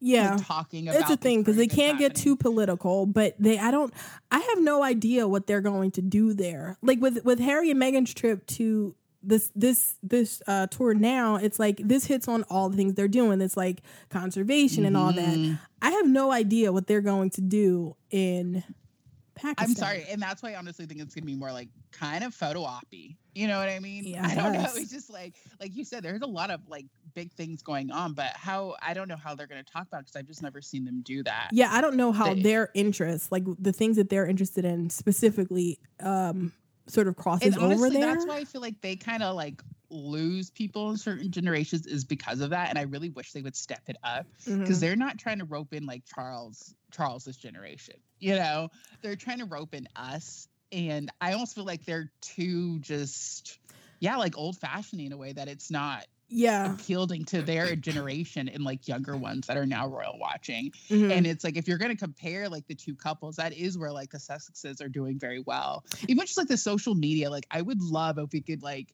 see more stuff from their social media, like Catherine, her photos. I'd love if some way they like brought that to their Instagram and stuff like that, or you know, just keeping up more when they're well. If you listen to people on Twitter, they can't do that because they're the future king and queen, and social media is just, you know, it's what the sixth in line does. It's, you know, oh my god, and that's not royal. That they're saying this because it's like the UK doesn't need the monarchy anymore. No. So you know, it's like they need to keep up their appearances and they need to be wanted, you know? Exactly. It's like trying to shade social media is not the way to stay wanted in a society that is all about social media. And it's funny because... No one's going to the website anymore. Yeah, because William and Kate, they don't shade social media, but they just... They don't really use it a ton.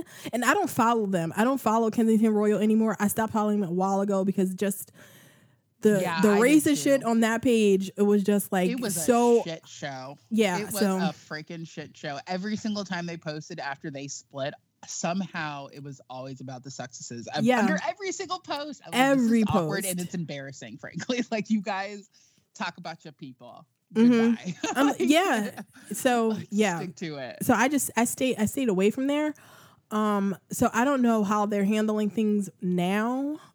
But I do barely a peep on that. Like I follow it. I went back to following it because I do like Catherine. The comment section isn't like it was before. I think it's cooled down a lot. Okay. But unfortunately, though, you do see just by like there, and I know Instagram is not everything by any means, but it's just like the activity on their page is lackluster. It is. They've got 10 million followers and they can like barely reach like 200. You know, likes or something, and the comment section is just lackluster. But they also don't like post a lot, and I feel like you got to interact with your fans more. Yeah. You know, because that's what they are. They want to hear from you more, and I feel like they need to do a little bit better. They had like a live up for Kate's speech at the Garden. It kept cutting in and out. Or no, it was for their latest engagement. It's just kind of like a shit show over there. It's like you can tell they don't really have it together. Yeah, no one's quite sure what they're doing Sussex and Royal, what the angle's going to be. Sussex Royal has been great.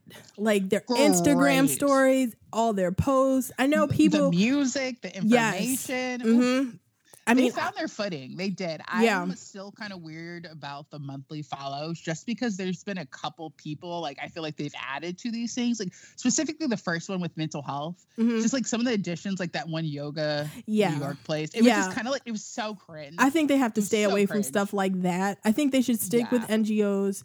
They should stick with, you know, nonprofits and things like that. Stay away from. I think it's like fun. It's just some of the choices are just like not cute, and it's like, you guys, you need to rethink that. Yeah. It's like, you guys, well, let's rethink this one a little bit. But it's cute. And I like that. Like, I know people have given them shit, but I like that even though they've stumbled a bit in finding their footing with their Instagram. Yeah. It's been a good thing because look where they are now. Yeah. I think their pages really hit their stride and stuff. Yeah, exactly. Yeah. And I'm waiting for the Kensington Palace to like take some risk and find their stride. Mm-hmm. I feel like if they just keep it going, it's, I don't know. Like I said, I just have a, like, I get afraid for them that they're just getting really out of touch. Like, they don't realize that they're not trying to rope in the generation of, like, Queen Elizabeth and Charles. They have an entirely new generation of people to, like, try to, you know, convince to keep us on. Or I guess maybe just continue to not notice us so we can continue on. But either way, something, you know. I think there's this, like, William and Kate give off an older couple vibe. Yeah. I think maybe, too, even the media just, like... I mean, especially now, I mean, let's be real. Now they're really running home the perfect little family, quaint, you know, regal, traditional couple. Yeah. And I almost feel like they're setting them up to us to expect for them to be just like a little bit boring. You know? Yeah. You know, and I guess maybe that's what you want. Maybe you want the future Prince of Wales to be sort of boring. You don't want to be boring. William's just boring. So I almost feel like Kate's getting that wrapped out. Yeah, you don't want to be boring though. You want people to be interested. You can have a sort of reserved nature about you without being boring.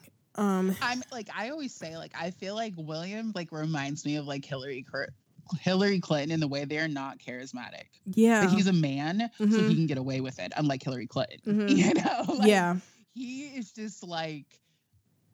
Watching, you know, wet paint dry, honestly. Yeah. His personality, at least what he gives us, that's what he gives us. And I know people like try to spin it as like regal and stuff, but it's like, no, it's boring. Boring. Oh. It's just boring. And I feel like Kate has like a really fun personality and stuff, but she just, I don't know. It's almost like we've kind of seen it take a step back, and I hate that. Yeah, Kate Kate is not a great public speaker, so. I feel like that could like. I almost feel like that could work for her in a way, though. Like, you know, like she's not a great public speaker, but she still does her thing. But for some reason, I feel like they just throw her out there to kind of like stumble. Yeah, and then supposedly she's gotten better. I don't. I haven't really been listening to her speak lately, but supposedly she has been getting better, and you know that's a good thing. I do think it. She has gotten a little bit better. Mm-hmm. I think there has to be more than the sort of mommy thing that she has going. Because we all get it. Kate, great with kids, you know, that's very nice. But I think there has to be more than that. Obviously, you know, I don't have kids. Maybe you have kids. So you have young kids like hers. So maybe that would appeal to someone, you know. See, the thing is, like, for me, it doesn't in a way. Like, I really do like Kate, but I know people like kind of give her a lot of leeway because she has kids. But I will admit at the same time, I'm like, she has a nanny. She has means to daycare. Two of her kids are in school. I don't think it excuses like her work rate and stuff like that, honestly, at all. Yeah. You know, like I used, you know, when I was working, like I worked a 9 to 5, Monday through Friday, had my child, you know, like, I don't know. It's just, I feel like it's not really an excuse. And at the same time, like, I never want to be like, someone has it so much worse or like take away from the work that she's doing. And the fact that she is a mother. So like, nannies or not, that's still emotionally, you have your attachment and so on like that. But at the same time, like, these are really privileged people. She has the means, and I think she should be working more, period. Like, exactly. I mean, you live a really good life. Are you on Twitter? No, I'm not. Just because, like, you see me on Tumblr sometimes, I'm like, I can't get it on Twitter. Yeah, no, it's bad. You're doing the right thing. But I'm on Twitter, and the argument that I'm starting to see now on Twitter, and when people bring up that maybe Kate and definitely Kate and William should be doing a little bit more. The new argument is that they're not supposed to outshine Charles and Camilla, so that's why they're holding back. That's why they're not working as much. They're not. That's hilarious. They're the third in line right now, so they have to. So they just like barely work. I don't know. Okay, that was shady, but like seriously, like William and Kate could step it up times two, and they would still be nowhere near overshadowing Charles and Camilla's work rate. But the thing is, they already do. The thing, there's not as much interest in Prince Charles and Camilla because they're 70 years old, and they just don't have that kind of appeal to younger people. And they never have. I mean, let's be real. Like Queen Elizabeth is like she gets appeal because she's the queen, but it's always been about the young ones. It has been for decades now. But like, even now, the queen comes out. Like there's interest in her when she's going out and she's doing a visit. I barely see the queen in the news unless it's the queen is angry about with one of the young ones. Yes, exactly. Yeah, that's true. You know, somebody like, talking about what the queen thinks about the Sussexes or the Cambridges or whoever. Exactly. It's always tied to them. And that's true. And I feel like too, though, like this, they've been able to lie low because it's all been about the Sussex, particularly Meghan, you know, so they've been able to lie low, but they haven't really made any changes to fix the bad press they used to get, which was about their work rate. Yeah. You know, obviously like press can be scandalous and just make up BS, but them getting shit about their work rate was always a valid thing because it's never been great. Mm-hmm. And they haven't stepped it up. Well, like, you know what I mean? The spotlight's been off of them. So I'm like, just like waiting for it to kind of be like, oh yeah, by the way, it's like, since 2016, we haven't seen much progress when we were ragging on them for their work rate. It's still Kate has her garden, and she's been running that garden into the ground. Well, because she has been, and the thing is, I know, like they said, like the early year projects and the textile, which is like my big thing with the royals, is just like, why do you guys announce things so early on? Exactly, the textile thing hasn't happened. Well, yeah, and that's another thing I feel like they could use their social media platform for. Do a little highlight of stories of like what her working on that behind the scenes. So we can see her working on it. People can talk about it again. It's exciting. It's fun. Mm-hmm. You know, like it's just like keeping up with things a little bit. And I feel like that's where social media can really come in because like it's cute that like the private little CC things pop up every now and again, you know, but it's like it still doesn't tell us what she's doing and it still doesn't excuse the fact like no one's seen them and how many other, you know, how many weeks or months or whatever. Mm. Like you can't tell me that you can't once a week do a 2-hour pop-up. I'm sorry. Yeah. Like any charity, any business will gladly put their entire day aside to set up for something like that for the attention they will get. And you've got to pop up for 2 hours. Mm-hmm. Like your security's going to be there anyways. Might as well go and do this. Yeah. I don't know. I'm a little like harsh there, but it's the same thing goes for like Harry. Meghan, I won't comment on because we don't quite know yet. Mm-hmm. And seeing how she's been working, I expect good things. Yeah. I'm going to say it now. Maybe, you know, this will age badly, but I expect her to be right up there with her work rate and getting things done and doing things. Yeah. I mean, she worked her entire, you know, maternity leave. Exactly. Like but she's still on this like sort of she's still kind of on maternity leave. She's going to have sort of a pulled back schedule. So I don't know, like, you know, we don't know what she's going to do when she gets back. So there's. Yeah, I am interested to see like what the schedule is going to be like. Yeah, when they get back, mm-hmm. The tour is going to end. I'm sure they'll go quiet for like a week or a couple of weeks. But they're going to go quiet. To see when it's going to be like normal. They're going to go quiet because of William and Kate's tour coming up. Because I'm assuming that that's why William and Kate have been I'm going to give them this. I'm going to say that that's why. We're giving a little bit of a benefit. Yeah, that's why they've been sort of quiet on the home front because Harry and Meghan have been in Africa. And so they did that thing. They did the Bodie McBoatface dedication thing. And so they haven't been doing a whole lot else. I mean, Kate has been popping up in the CC, right? Because she's had meetings. They're just doing these private meetings, that we're like not hearing about. I don't know. Like I definitely agree, like the CC reports and stuff like that. I feel like they really do need to like update that stuff and how they're counting things. Yeah, because I do think we needed to, you know, there's so many different things of I feel like how you should judge a royal and their work rate, and it shouldn't just be based off of one thing. No, but I'm sorry, I know everyone keeps like trying to give people benefit of the doubts, but I'm like, if you just even with all the different things that goes into it, none of them are doing great. No. Yeah, they've all been sort of slow, like even Harry, Harry. Yeah. Like all of them, Harry and William should be up in the 200 range. William should be, you know, should be higher than Harry. William by far is getting the most shit out of everybody. He is the future king. It's a little awkward. Your little brother, you know, the spare, as everyone likes to call him, is like circulating around you. Mm-hmm. You know? Because and he's not doing that great either. No, because and Harry's doing better now. He's been like kind of consistent. Since Archie was born, he's been really consistent. He's had a really consistent work rate. So, and I forget, somebody said he's around. Is he around 150 or something? I forget exactly. Yeah, I think after this tour, because he's doing a ton of engagements. Yeah, and tours always, you always get sort of the numbers jump because when you go on tour, because you're doing so many engagements. Yeah, it's a work trip. Yeah. Yeah. So, but he is doing good. I feel like he's kind of like, in a way, I feel like he's trying to prove why he is there. And I think that's a good thing. Yeah. Because I think all the royals, should be doing that. Proving why they are there. And frankly, I hope they start giving us more projects that we can, like, actually measure. Like, I will say, like, Meghan has done such a great job at doing that. And also, like, the way the rollout of her projects have been great, too. Mm-hmm. I like that none of it's been, like, way too premature. Like, Harry's Travelist thing. Yeah. Kate's, you know, early years. I don't pay attention to William's projects at all, so I can't really pay attention. No, you know, I don't know. I cannot tell you like very Harry much and Kate. The early years and the Travelist projects, I'm like, you guys. Yeah. Like, come on.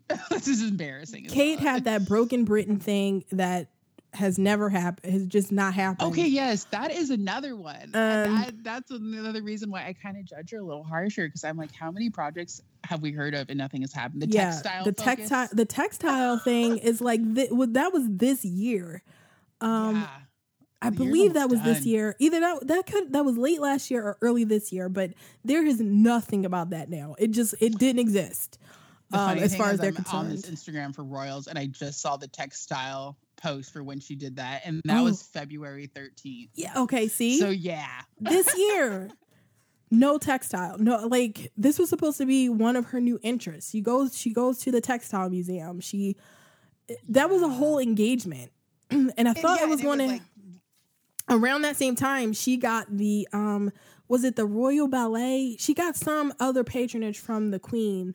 Took over the Royal Ballet, another one that I thought was going to be really exciting and fun. Yes, and I thought that was going to be connected to the textiles. I don't know why I did, but I thought that was going to be connected. And now, that doesn't exist, and it was just a cute story about Charlotte liking the ballet. Yep. Yeah. It's kind of like, okay, and that's like right there. It's like that. Does that really tell us that you guys were like useful? You know what I mean? Like, I don't know. It's just like, you got to come through with something other than like a photo op. And they've been kind of, everyone can kind of get into that. And lately the projects have just been so lackluster. Yeah. And so just like, it sounds like rich people doing charity, which, usually means bullshit. And that's what a lot of like of these projects have been coming off. Because Kate has been hanging on to that garden. And I get it. Only thing that has come through. It's important. Like her message about the garden is important outdoors and everything, but I don't care about it anymore. Yeah, it's the first time it's like had its moment, and it's kind of like it's overstayed its welcome. Okay. Like next. Sorry, next. It's like this is all summer. All summer with that garden. That is true. That was like her summer project. That's probably where a lot of her engagements came from too, I would say. Or maybe not. I'm looking through. I don't know. No, it didn't. No, those aren't where most. I guess that was just like the dominant thing because it was her project this summer. So that was like the overall thing I feel like we were linking her to was the garden because that was a big project. And now it's like it's October and what do we have next? And she did another engagement for that garden. What was it? 2 weeks ago? Maybe 3 weeks ago? I forget. It was recently though. Very recently. That was, I would say like 2-3 weeks ago. Mm-hmm. And it's like, really with that garden? The random pop-up. Yeah, that was, I don't know. And like, the thing is, I feel like it's just like such an example though of how Kate can just do honestly not a lot and get so much praise. That is the thing. That's probably why I'm so frustrated with the garden. People not on Twitter as much, but on Tumblr, people lost their shit about that garden. And I was like, what? It was like, cute. It was fun. But I mean, some of the response, I was like, did I miss a factor? Me, exactly. Is there something I missed? It was just like a lot. And I think it really showed because it's also when the Castle Collection dropped. Mm-hmm. So it's just like to see people going batshit over a garden and then just critiquing down to something with 60% polyester and then like having to like going as far as like pretending like Misha Nunu like isn't someone who deserves to be there because of her work and because of her brand. Yeah. You know, not just because she's someone's friend, but because she has a really good brand that by itself stands. Way before Meghan was ever royalty, that brand was, and she was doing great. You know, it was just like, this is, and I get it, like they're, you know, it's a garden and her was a smart, you know, the capsule collection, but it's just like, why don't we ever keep the same energy? Exactly. And even if you're going to say it's just a garden, but just say like, yeah, she did a garden. She needs to do more, you know, but like to freaking go crazy. I think that's why, that's probably why I'm just so out on that garden now, because on the first engagement, I was like, okay, this is cute. Like, this is nice. I get the whole, it was fun. Yeah. I get it. It's a cute garden, you know, the pictures with the kids there, all nice. Yeah. Notice how that wasn't a PR grab. Exactly. No one labeled that a PR grab. Exactly. You know? But I was like, okay, this is nice. But when and we're not talking about the first time around. We're talking about the second and third time around. People are losing their shit about that garden. I was like, hold on. And I get it. I like Mary Berry too. I watch The Great British Bake Off. Okay, that's one of my favorite shows. Exactly. Just watched the latest episode today. So yeah. Like, yeah, I like Mary Berry, but come on. And then there was all this praise for her because she shook the hand of the tractor driver. Oh my gosh. And I'm like, what? Okay. What? I forgot who it was I messaged. I was like, but if I see one more person lose their shit over her shaking someone's hand. I think it was me. It was probably me. I'm going to lose my shit. Okay. I was like, what? Oh, no. It was a cute moment, but I mean, it was really like she solved world peace. I'm like, Does Kate not shake people's hands? Exactly. Like, I don't know. Like, Kate's always been a really sweet person, so I don't know why we're acting like this is the first time she's given like some peasant an attention or something. It's like, wait, what? I'm like, you know, Kate is usually nice. I've never seen her be mean to anybody publicly. Exactly. It's not like she did a Sophie thing or she's yelling at her staff in public. I need to look that up. I love some. Oh yeah, Sophie had She had an incident. I forget how long ago it was, but she got caught. She yelled at one of her staff, or she embarrassed them in public. Something happened. I forget the exact incident. But so she's never had a situation like that. So the fact that she shook some random guy's hand, like, good for him. You know, a nice moment. And you know, I'll even say like lose your shit level of like world peace, or I don't know, like she saved someone. Just a lot. She shook his hand. I can't believe it. And I get it. There are Kate fans. I like Kate.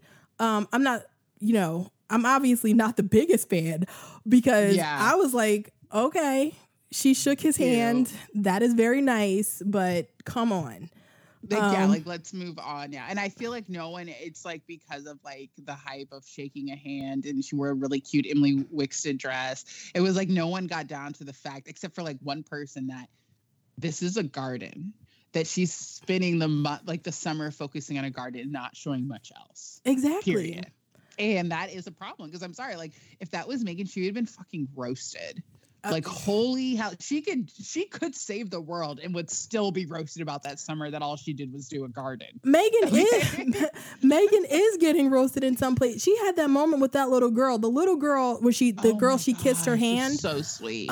Such a sweet moment. The little girl is interviewed saying how, you know, basically praising Meghan, saying how much she loves her, how, you know, how great Meghan was. She comforted her. Yeah. She saw that she was like crying. And, you know, a lot was going on for her. There's all these cameras in front of her. She did the right thing. Yeah, that little girl is speaking for herself to the media. And you have people on Tumblr saying like, oh, how could she kissed her hand? This is so inappropriate. You have the ass children. Yeah. And I'm like, okay, I get it. I'm all for it. I was a kid that didn't like to hug people, and my mom forced me to. Mm-hmm. My grandma forced me to. I hated that. All about personal space. But when you have someone here telling you, maybe this is not the example that you pull out for what's appropriate and inappropriate. Exactly. Well, and it's ignoring the person they're pretending to like stand up for. Exactly. The girl was thrilled. I think that Meghan read the social cues there, the nonverbal cues. Exactly. Very well, that this girl wanted to be comfort. She was happy with her being near and so on. It is just like, come on, you guys, like stop. I always love those examples. I teach my daughter all the time. Like, you don't have to kiss and hug anyone. You just have to be polite.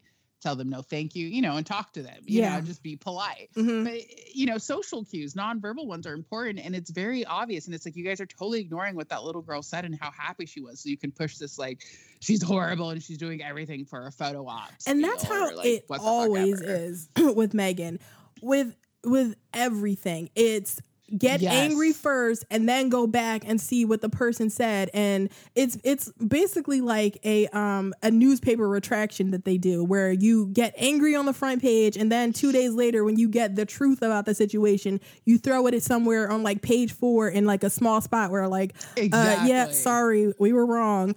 And the one that I will never, ever forget, and I will never let anybody else forget, is one of Harry and Meghan's, their first like little tour together was in Ireland. And that's when they met Sinead Burke for the first time. And Meghan bent down to Sinead Burke's level, and she spoke to her that way. Tumblr flipped their shit. The royal fandom on Tumblr went mad. I wasn't around yet. Yeah, it was, how can Meghan do that? You don't do that to little people. And I got on there and I was like, okay, yeah. I'm like, I want to go see what Sinead Burke has to say about this, but just in general, probably it's not a good idea to bend down to little people, especially adults. And to treat them like children in that way. That's what I put on Tumblr. I went over to Sinead Burke's page, and Sinead Burke, I don't think she had even seen any, like, I don't know if she's on Tumblr or not, but I don't think she had seen any of the uproar about that. But she, on her page, on her post where she's talking about, she put up the picture of her meeting Meghan, and she, one of the first things she says on there is like, she was so excited to meet Meghan, and she was so happy that Meghan came down on her level, and you know, she was praising Meghan, you know, the strength of her legs for getting down on her level, because, you know, she was like, praising her for everything that everyone who is not a little person is trashing her for. Exactly. And I'm like, yeah, maybe sometime, like in general, I would say, hey, don't do that. But maybe sometimes it's okay to listen to the person that you claim is, you know, the victim of Meghan's, outrageous behavior. Action. And I feel like too, like Meghan actually seems like the type of person that would listen when someone gave her a briefing on the type of people that she's meeting. You know what I mean? And like how to be respectful towards them and stuff like that, and probably ask those kind of questions. Yeah. So it just like makes me think that she probably had that information beforehand on how to go about it. Meghan is like usually super prepared. Everyone is just so quick to assume that her intentions either come from a place from being stupid, evil, or PR. Exactly. It's just like, give me a break. I mean, even the whole thing, like with Harry and his mother, like the amount of, amount of trolls. And I've noticed like older white women trying to constantly like make everything they do about PR. But like with Diana and stuff, like people are just like, how dare he use Lady D's name and for his bad press. And it's just like, that's Lady D to you. That's his mother. Exactly. That is his mother to him. Like, holy crap. Like, I can't imagine thinking I had more ownership over someone than their own son. Exactly. Like, that's so weird. And it's like, and you guys were like probably the same people that were trashing her while she was alive, because, you know, everyone likes to forget how Diana was and how the media was with her while she was alive. Yeah. So it's like when people are always like, you know, especially in the beginning when it was a lot of like, she'll never be Diana towards like Meghan and stuff like that. It was just like good, but exactly. And people are like, she just wants to be a celebrity. I'm like, but you guys are saying she'll never be Diana. If anything, Diana was a celebrity. She was the one who was hanging out, you know, with celebrities, doing red carpets. Exactly. And Winter, she was like super good friends with her. How many Vogues did she do? Like more than you can count. Like, right, like give me a break with like the one of the thing. One of the most famous stories about Diana is that she invited supermodels to meet William. I believe it was who was it? It was Cindy Crawford. I forget who it was, but she invited supermodels to meet her son, who was young at the time, like a young teenager. Yeah. That's what I'm saying. Like, Diana was a fun mom. She was fun and out there, and definitely, maybe not always making the best decisions for her children, but to act like she was some stuffy, whatever that would have hated Meghan and she's too celebrity. That's why I always laugh when I see those stories from Diana's former, her former staff, who are all like bottom feeders, who are just like making their whole career, their lives off of her death. Who come on to tell the world Diana would hate what Meghan is doing. I'm like, really? Diana would hate? Okay. Mm-hmm. Diana. I'm not even going to get into how I feel about Diana, but I will say you probably, I would not be telling Meghan to take advice from Diana. That's not who I would go to. They just forget how much of an entire mess that all was, just so quickly. Such a mess. Just so quickly. Like no.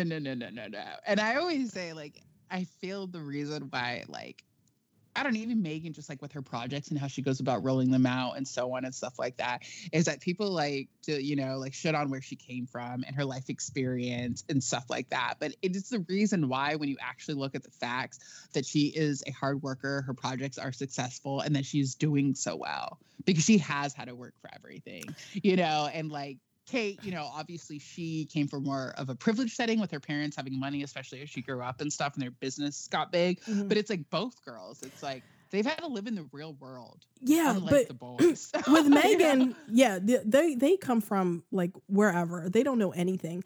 But with Meghan, people act like Meghan grew up, but they really act like she grew up in some in Compton with drug and she grew up in Straight Outta Compton. Sorry for the reference, everybody, but if you've seen that movie, you see the beginning of it so with funny. The drug with the tanks riding through her community. It's no, Meghan went to the Little Red Schoolhouse that I don't know, but that's a she's celebrity. She's from Anaheim, right? I don't know. She's from LA, but I don't know. But she's from I don't know exactly where she's from. See, I don't know either. My mom's super into the royal stuff, and I don't know California that well, but she's from a fairly upper middle class California neighborhood. I'm from California. Actually, I'm gonna look this up real quick. What were you saying? So she went to the Little Red Schoolhouse, which is a place where celebrities send their children. That was her nursery school, preschool, or something like that. And then the rest of her entire life, she went to private schools. So this idea that Meghan grew up as the poor little, the just impoverished little girl. Just because she had a black mom. Yeah. And her dad, piece of shit that he is, she always went and I get it. Meghan had to work. She went to this. Her dad won the lottery is how he got a lot of his money. So he won the lottery. She got to go to private schools her whole life. She did work when she was in Northwestern. She went to work study. So she worked to pay for her own tuition. I'm not going to take any of that away from her. But she went to Northwestern. She went to, that is a expensive private school. It's very good one school. One of the top rated schools in this country. I think it's top 10 or top 15, it's nothing to play around. So people, I don't know where this idea comes from that Meghan is one, stupid, is not well educated, and is just sort of low class trash, and two, that she just, that she is, I don't know, that she's just, I forget what I was going to say, but that she's just not, she got a good damn education her entire life. She's an intelligent woman.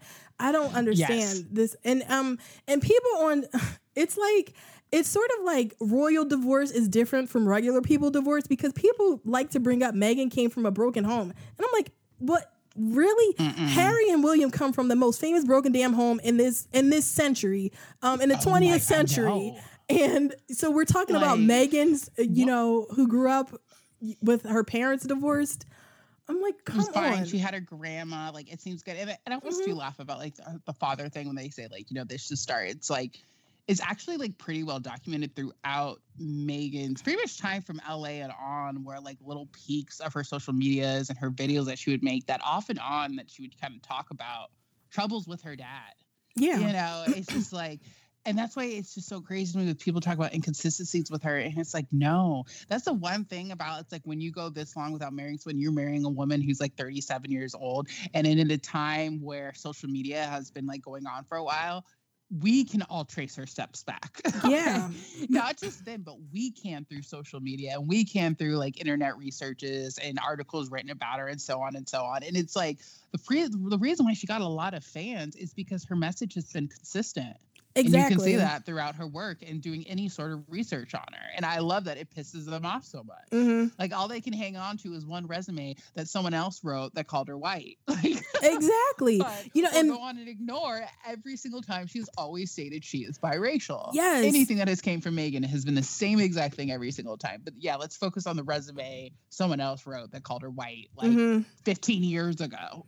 Yeah. And people still, like, after all this time, people still think Meghan was trying to be white. She was trying to pass out as white. And now, you know, she's like, she's pulling her O.J. Simpson, trying to come back to the black people, you know, once she's getting raped. And it's like, no, if you listen to what, and I wasn't even a Suits fan, but I've read a little. And if you listen to what Meghan has said, or you read what she's written, she had to fight to get herself to be biracial on Suits.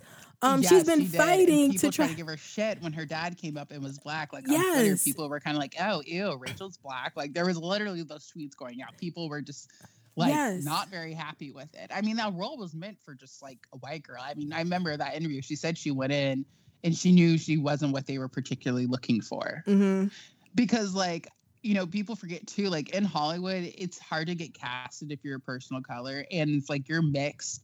Because I used to be obsessed with Glee, and I was obsessed with Santana, Naya Rivera, and she's mixed. And she would always say how it was hard because people weren't sure to make, you know, black, white, you know, mixed, white, Latina. They didn't know what. And like Meghan, I don't know, maybe it's first, maybe it's because I'm black. Well, I mean, the moment I said I had eyes on her on Suits, and then again, of course, like with the whole Harry thing, it's like, I don't know, she always looks like she's been part something to me.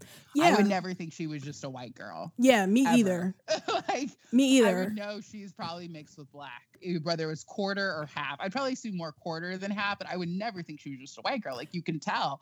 So it was just like funny. I remember because I watched Suits then still when that happened. And I was like, y'all are surprised. I honestly was expecting them to pretend like she was a white girl. Mm-hmm. So I was so happy when they didn't. Yeah. You know, and like that was known and it was canon and that was a factor. And that's why I always point to it was like, you guys are trying so hard to say she's ashamed of these things, but she's actually fought for this. Yeah, she's been fighting for it. You know, and all of those people try to tell her she wasn't black enough before Royal Day, she checks him. Mm-hmm. Like, you know, on Twitter. Okay, yeah. Like, don't try that. Yeah. It's so wild because it's like if you listen to what Meghan has said, you know, you'll find everything to be really consistent. You know, the thing and it's just, you know, why listen to the black girl when you can listen to someone else? I mean, you know, when you can listen like to Piers Morgan, who has met her one time, a grand total of history of racism too. Yeah, just hating females, period. Mm-hmm. Yeah, let's listen to him. He's the right source to go to. Like, it just like cracks me up how sour he is, and how surprised he seems to be that Meghan chose somewhat Harry over him. I mean, Meghan would probably choose dirt over him. Like, has anyone met, like, yeah, but just listen to Piers Morgan for 10 seconds. It's like, you really thought she was going to meet Harry. Like, you know what? I like that Piers Morgan guy. I'm going to put you on hold. Mm-hmm. Like, it's so weird because the way you would think that he and Meghan had this, like, at first when he started this, I was like, okay, he's just being a bitter bitch because he, you know, he didn't get invited to the wedding for, I don't know why he expected to be invited to the wedding. Yeah. But he was like pissed about that. And I thought he was just like, okay, this is like a little bit of PR, but this has been going on for a while. And the fact that even his son is on Twitter calling him out about bringing up Meghan Markle. Like I didn't see that. His son is like, oh my God. It wasn't like, he wasn't like super going after him, but he was like, oh my God, you are bringing up MM again. Like, see, that's just perfect though, because it's the truth. It's like, really, when he was like, she needs to get out of America. He was just so angry. And it's like, because really when people say when people say he's in love with her, it's sort of like when people say that anybody anti-gay is like gay. It's like, okay, like everybody who is like a homophobic is not gay. But I'm really starting to believe, like, was he in love with Meghan? Like, I was with you at first. I was like, no, we bring dramatic. He's just being an asshole. Piers Morgan is no. I'm like, racism, sexism, blah, blah. His ego's a little hurt. He got like, I don't know, not invited to the wedding, but it is like, now it's like, okay, no, his ego's like hurt. Yes. Like but the funny thing is his original statement about their relationship, what happened was that they met. It was just a work thing. She left.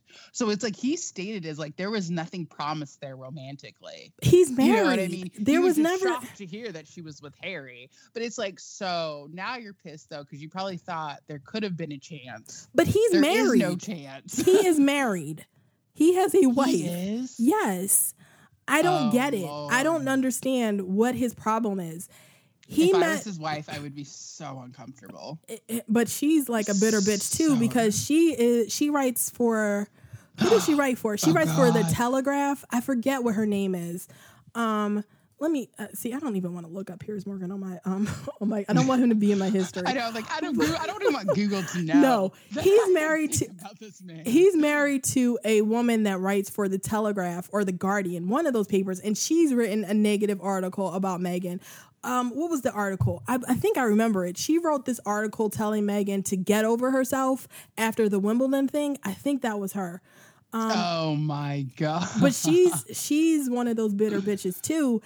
But I mean, if my husband was like publicly, like really upset with a woman he says he was only friends with, like he's never come out trying to claim that he and Meghan were. Well, I guess he couldn't do that without saying he was about to cheat on his wife. That's true, actually. Yeah, but that's what I'm saying. I didn't even know he had a wife, and part of the reason I didn't know is because he's been taking this so damn personal. Yes, but even like, according to him, if you watch that video, there's a video he did a little. I forget who it was. Maybe it was some like American tabloid show, like ET or one of those shows, like TMZ, something like that. He did an interview, or he was saying that he only met Meghan once. He met her online because he was talking about Suits. He was a Suits fan. And she, I don't know, she was, I guess, searching the tag. She saw that he was on Suits, and she was like, oh, she DM'd him. And she was like, oh, do you want to get some, I can give you, like, early episodes, whatever. It was just like, I don't know. Networking, just, like, nice. And this is casual thing. That pisses me off with them and the networking thing, how they always try to make it off like she's this evil person. And it's like, first of all, it's not even just like them being sexist, but it's Meghan in particular. It's like, Meghan is good at networking. She's strong. She knows what she wants. She makes it happen. But it's like, you're trying to turn that around to her being like this horrible person, or bossy, or maybe like slutty. And it's just like, why? Networking is a part of any business. And that's exactly why she's successful. Like, but especially part of Hollywood, that's what you do when you're like an actress and you're trying, you know, you're trying to meet as many people as you can. My sister was in Hollywood for a while and writing and everything, and it is completely about who you know. Exactly. It is very rare to get your foot in the door just because you're talented. No. Yeah. You have to know someone. Nobody gives a shit how there are tons of talented people out here. Who you barely know. And, you know, a lot of those people are not superstars. Like, I'm sure there's some other Meryl Streep out in the world who is not getting those Meryl Streep dollars or awards. And so, yeah, that's what you have to do. You have to network. And people always make it seem like she's doing something sinister by being a networking person. Exactly. I'm like, do you not know the business? Have you not worked? But that, like, it's so, you know, like that's what you. It's so bizarre, like, and she's using all those connections now. You know, the Together Cookbook she helped get made because of her connections. Which is why I love her work, because she consistently not only works with people of color, but she consistently makes sure that her projects are about what they were already doing to help themselves, but to further help them with your resources and her resources. Like, that's what I love about that. There's no white savior stuff. Like, let me come in and fix everything. It's like, oh no, they already started fixing everything. Yeah, they just need our support to make it the best it can be. Exactly. It's like these women. That's how it should be. These women, you know, have the talent. They have, this is their food. This is their culture that they're going to be sharing with people. She's just helping them. She's helping them do that. And I really love that. I love it. Yeah. And I like too, that she continues to like take from something that was already going on to like, oh, there's a problem. Let me make a whole new thing. You know what I mean? It's like, oh no, there's someone already trying to help solve this. Let's assist them. Exactly. It. What else did I? What else, you brought up something last night. What else did you want to talk about? I think I actually said everything I was thinking about, especially because you know me, I was just looking at fashion first and foremost, and then you know, but also there's been just so many good projects. It's been like a lot of fun following this period, and I mean, we haven't really talked about the Archie appearance. Oh, how good! Which was just. Perfect. Phenomenal. It was so perfect. So perfect. Such a fun surprise, you know? Yeah. Like, I know everyone was kind of saying, like, you know, they thought, what was it? The one organization, the lunches one, the the lunchbox one. Yeah, that we thought, like, maybe that's where Archie would be making the appearance. I thought he would go to the mother-to-mother thing that she did. Oh, yes. Okay, that's where I thought she was going. I was on Twitter that day when people were bringing up that maybe Archie, because some of the royal reporters on Twitter were saying this is the day that Archie might make his appearance, and I'm like, with Desmond Tutu, like really, they're going to take a little baby to see Desmond Tutu? I mean, I was all on my high horse about it. I was like, why would they take him to see Desmond Tutu? He's like, I mean, I get that Harry has met him once, but it's not like he's a close friend of the family or anything. Yeah. Why would they take the baby there? And then like 10 minutes later, Sussex Royals, I get the alert. And it's like, they're taking Archie to see Desmond Tutu. And I'm like, okay. Oh, my God. It was so cute. Like the Archbishop's reaction. Yes. He's just like, and so cute. He and his daughter, like, were in love with Archie. But she just, like, talked to him. And she's like, saying, like, he's a little flirt. And Archie is just all about her. Like, he gave us smiles and giggles. I was like, thank you. Oh, my God. Thank you, ma'am. Like, yes. Thank you, Archie. Thank you guys for that interaction. That was so cute. You know, the way when... You've seen everybody's seen the video, right? When they first walk in and Harry starts talking to him and he starts like, you know, baby talking to Harry. I'm like, oh my God. Oh my God. This is perfect. I love the walk up, and I think it's almost cute how you can tell in like Harry's body language that he's, you know, he's excited, but he's like protective. Just even the way he's like walking with them, he's like turned into them the whole entire time. Mm-hmm. And, you know, it just seems like a little anxious, but in a fun way. I don't know. It's just so cute. Like you can tell he's so happy and excited, and probably a lot of the stress that we saw in the beginning, maybe like finally winding down for him, and he can just like enjoy his family in the public rather than probably feeling like he's constantly has to like defend them or protect them. You know? Yeah. That he can actually enjoy it. But yeah, that was really cool. And I, you know, they probably maybe knew that like the Archbishop, I don't know, loves babies and would be playful and fun, because I guess it was just a great setting for it. Yeah, I know. Like, I mean, I'm guessing they probably told him beforehand that they would be bringing the baby. So I guess it was reported though that like that was a surprise. Like the Archbishop didn't know that the Archie would be coming. See that.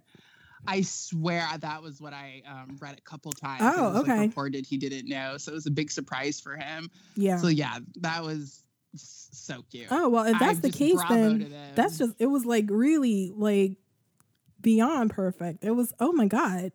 I thought because I was thinking that they had like given them a heads up that they were bringing the baby and everything, but yeah, they just all got along so well, and like I mean, I'm just so happy like the press. You know, like it's just been so good with that too. Like being able to like sit on these conversations and Archie having this first engagement. Yeah. You know, I'm glad they didn't go any route of like possibly them just picking a reporter, one reporter being there. Like I think they didn't pick a reporter. They picked a photographer, and they picked a camera, somebody to to take the pic. Yeah. Cool. So, yeah, see, yeah, it's good. I feel like they're finally, and I feel like too, like part of the ease up of why people probably aren't complaining about them, like say picking someone for that moment, because even I think the press understands that a baby's different and like, you know, they're not going to put a bunch of flashing cameras around it. Yeah. But also it's because they've been giving so many interviews, you know, and stuff like that's that. That's what I wanted to talk about. Between,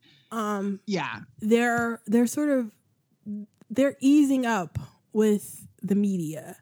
Sort yes. of opening the door just a tiny little bit. Well, not even a tiny bit. That when in Chris Shipp's article, it was like they've given more interviews than he said than he expected on like 6 tours or something like that.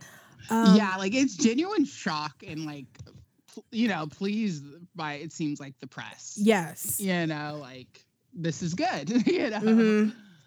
Like, and I think it too, and it's like kind of why I'm like with the press, it's just like, yeah, maybe you guys should have just like given them some time. Yeah. You know? Like, yeah. I mean, I definitely think like in ways for sure they did not help themselves. Harry, I think specifically, I think, you know, obviously I don't know any of this and I don't know him, but just of what we know, it's just like, I think he got protective and probably got pissed that they were shitting on his wife so much and thought like, you know, this is the time to be stubborn and put a wall up, but it just wasn't. And I think maybe they're just more comfortable as a family period, too, which is first and foremost the most important thing. Exactly. And that's why they're more open to, like, showing Archie and all that. Because it was just a lot at first and just so much pressure, I feel like. Yeah, I think it didn't help. Like, the way that they announced that they wouldn't be doing the whole hospital thing didn't help. And then what they did when they brought Archie out for the first time, that didn't help, you know, having the American news station there. Like, it was just sort of, everything just sort of piled up. Like, this started around the wedding when Harry limited access at the wedding. That's true. Yeah, the one camera at the wedding. So, yeah. Yeah, it was like building up. And I just like hated so much how it continued to get flipped on Meghan. And when it was like, we barely heard from her. Like, exactly. You know, like the only person we actively know for sure is making these decisions is Harry. And it's like continues to get completely put on her.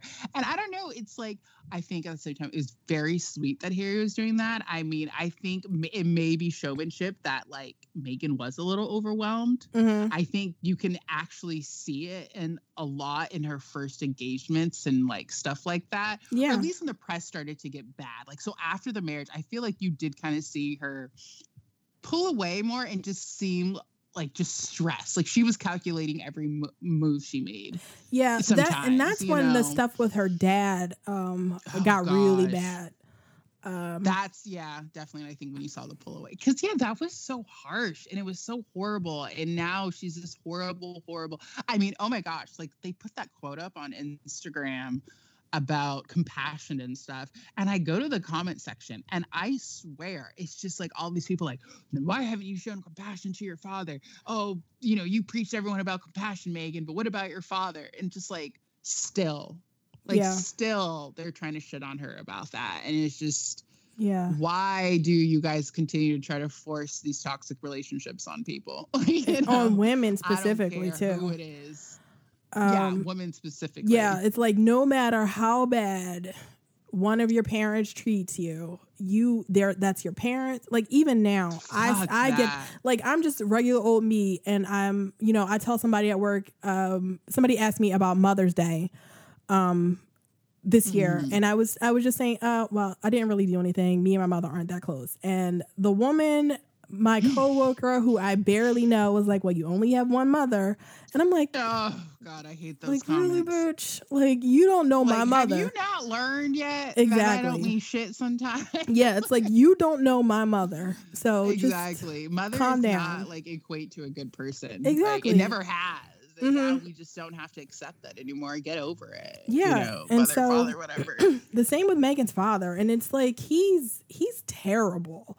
He is fucking terrible. And his other shitty ass kids too. Yeah, the fact that so many people are still like, after everything he's done, so many people are still like, she has to give him another chance. Like, I mean, he like straight up sold a letter she wrote him and then said that he wasn't going to talk to her unless it was like like an interview in front of the camera. Exactly. Like, and people are still like, and then I'm like, yeah, like anybody who's still doing that, like, because even they were members of the Robert Jobsons of the world who were on who before the letter thing happened were all like, you know, he was sort of speaking to people to what's his name, and so he was speaking to him and to people around him, and he was going on to Australia News and telling them, like, Meghan, you know, just dropped her father. She hasn't spoken to him. She hasn't reached out to him. And then that letter came out, which basically gave all the tea about how, you know, Meghan was reaching out. Meghan and Harry were trying to help him, and he... I don't know what's wrong with that man, because he put that letter out thinking that it absolved him, and it basically made Meghan's point, or the point of, you know, all her friends, because that was right after the People interview, and so it made the point of all her friends, like what Meghan was saying, what they said about what Meghan was doing was the truth, that she contacted him. You know, just the letter itself is proof that she tried to contact him months before. And so that's when he said he was the one who chose not to go to the wedding last second. Yeah, but people forget about that and say she didn't invite him. Like, no, and they're still bringing like at this point he's just regurgitating everything that the other daughter said, because she's the one that brought up at first that he never got a wedding invitation, and you know she didn't really invite him to the wedding. But she wanted him to walk her down the aisle. So, you know, I haven't been married yet. So, but I wouldn't think to give my dad's dad, but let's say I got along with my mother. I wouldn't think to give my mother a wedding invitation. I would just assume that my mother is coming to my wedding. And if I expected my mother to walk me down the aisle, she's gonna be there. I don't know. Yeah, I wouldn't. Like that would never occur to me to give my mother an invitation to my wedding if I expected her to, if she was supposed to be a part of the wedding. Gosh, and I loved how like the Samantha, whatever the heck her name is, was admitted that they weren't close. Mm-hmm. So she admitted that a long time ago. Yeah, but it's still, she even like was, and it was in the context like, okay, maybe I wouldn't have expected an invitation. You know, we aren't close, but at the same time, why didn't I get my invitation? You know, it was just like, you just said why you didn't get your invitation. Yeah. You're not a close family member. Exactly. This is a royal wedding. It's not second cousins, third cousins, and so on. Exactly. Like, come on. It's like you're a half sister who barely knows her. Just like this context that she's this horrible person because she didn't have a lot of family there. And it's like, I don't know what was going on. Cause I mean, I've heard people say that there was family there other than her mother on her mom's side, but they weren't filmed. Yeah. I don't, they weren't. To me, that's like fan fiction. We don't have proof of that. So I'm just like, that's fan fiction. I'm not getting into that. Exactly. Like, I don't know, because I mean, because I know like her best friend was there and we still haven't seen this girl. Cause she like, is amazing at dodging the cameras, so it's like who knows. Her best friend, what's the name? You know the name? I forgot. I'm pretty sure she's also the one though that went to Wimbledon. Oh, what's her name? Genevieve? Is that something like that? Yeah, and yeah. She was also at like she was at the wedding. She was. That was like the first time we've ever seen her photograph. Like she's the one that threw the baby shower. She and Serena threw the baby shower. Everybody always brings up Serena, but she and Serena are the ones that. And she's been behind the scenes like hardcore, like you know, and she like avoided being photographed like on camera for the wedding. So it's like it could happen, but either way, it's like you can have a small family. Like I think of my family. I was like, I remember when all that was going on, I was thinking like, man, if I had a royal wedding, I'd probably look like a piece of shit if that's the standard for being a piece of shit. Cause it would be my mom, my dad, my brother, my sister, and my grandma. Yeah. That would be it. Like, that would be it. I don't know my grandma's side of the family. They were like extremely racist and stuff like that. Mm-hmm. So they never talked to them. My grandpa, he died when my mom was 18. She's never spoken to his family. My dad was an only child. His mom and dad are dead. You know, it's like, I don't know my extended family whatsoever. And I've only maybe met a couple of them a couple of times. And they sure in the hell wouldn't even be at my regular wedding, let alone a royal wedding. Mm-hmm. Like, you know? Yeah, I was thinking the same thing. I have a brother. He would be there. My mother, depending on how we're doing at the time. She would be there. And I'm, you know, I would have more friends there than, you know, blood relatives, because I think Meghan and I sort of had a similar situation. She was really close to her grandmother until her grandmother died. And I believe her grandmother died around the time she started college. Yes, so she spent a lot of time. Yeah, she spent a lot of, and that's her mother's her mother's side of the family. So she spent a lot of time with them. But then as she went to college, it just, I guess naturally she started moving away. And that's kind of what happened to me. I grew up with my cousin, with, you know, extended family with cousins and everything. But after a while, people move, you know, relationships change, and we just aren't that close as adults anymore. Like, I see them very rarely. So, you know, I don't even know that they would invite me to their wedding. It's not a bad person. It's exactly. Like, that's how family is. Not everyone has a huge family. Like, sometimes it is down to just being like you, your mom, and your friends that you've turned into family. Yeah. And it's like, excuse me, if anything, you want to judge someone's character, it's like she's had the same amount of friends. I mean, she's had a lot of her friends since like college. Yeah. People to grab onto the Hollywood thing. Like, she has a whole lot of new friends, but no, a lot of Meghan's close friends are people that have been around. They get on her about not being friends with that woman from high school, the Nanaki woman. I forget what her, is that her name? Nanaki? I forget what her name is. But she's the woman. She's an actress too, right? I don't know if she's an actress, but she's the bitter woman who gave a lot of interviews early on in them and Harry after their relationship. She was like the ex best friend. Who stayed friends with the ex husband. And I don't even know if she's still friends with him, but she was, you know, she chose him after the divorce. And so people got on her because she wasn't friends with her anymore. And they were friends in high school. One person. Like. Yes. And it's like, I'm guessing like most people aren't friends with people from, you know, their childhood. No. Everybody doesn't stay friends with their, you know, middle school best friend for the rest of their lives. Well, and it's just very like simple that people like fight sometimes and aren't friends anymore. Yes, you know, exactly.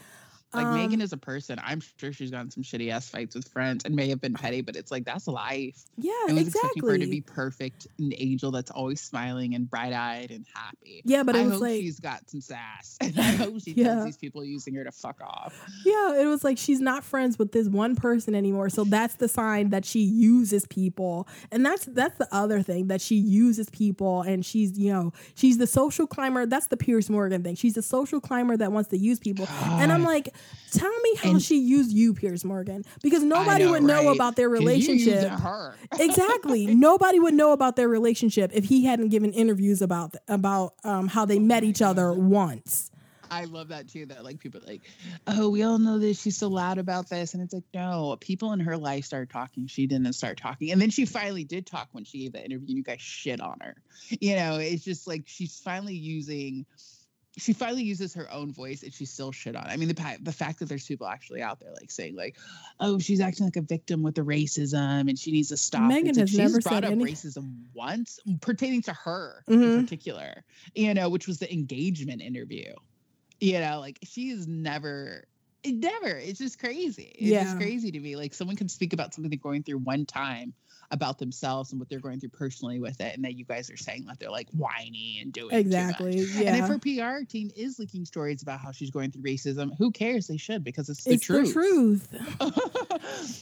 Like, that's the truth, and it should be talked about. It's not fair to try to like erase that just because she has, you know, privilege. She's still going through it. Like, I mean, I always think just like Meghan is a light-skinned, biracial, white-passing woman. I could not imagine if it was anyone, whether black or Latino or whatever, with brown skin, you know what I mean, like anybody who had more like overt black features and stuff like that, how horrible it would be for them if this is just how they treat someone who's light skin and white passing. Yeah, because just it was because they know she's part black. Yeah, they were nasty. They were nasty at first. But then when they found out she was part black, it was straight to racism. It was straight out of Compton. It was princesses from the hood. Yeah, it was, you know, talking about her mother's hair. It was like, really, they went hard at the racism. The fact that there was this like, even this like kind of weird narrative running that at one time that her mom like abandoned her. Her grandma took care of her, but it wasn't that like her grandma was supportive and helped take care of Meghan, but it was like turned into this like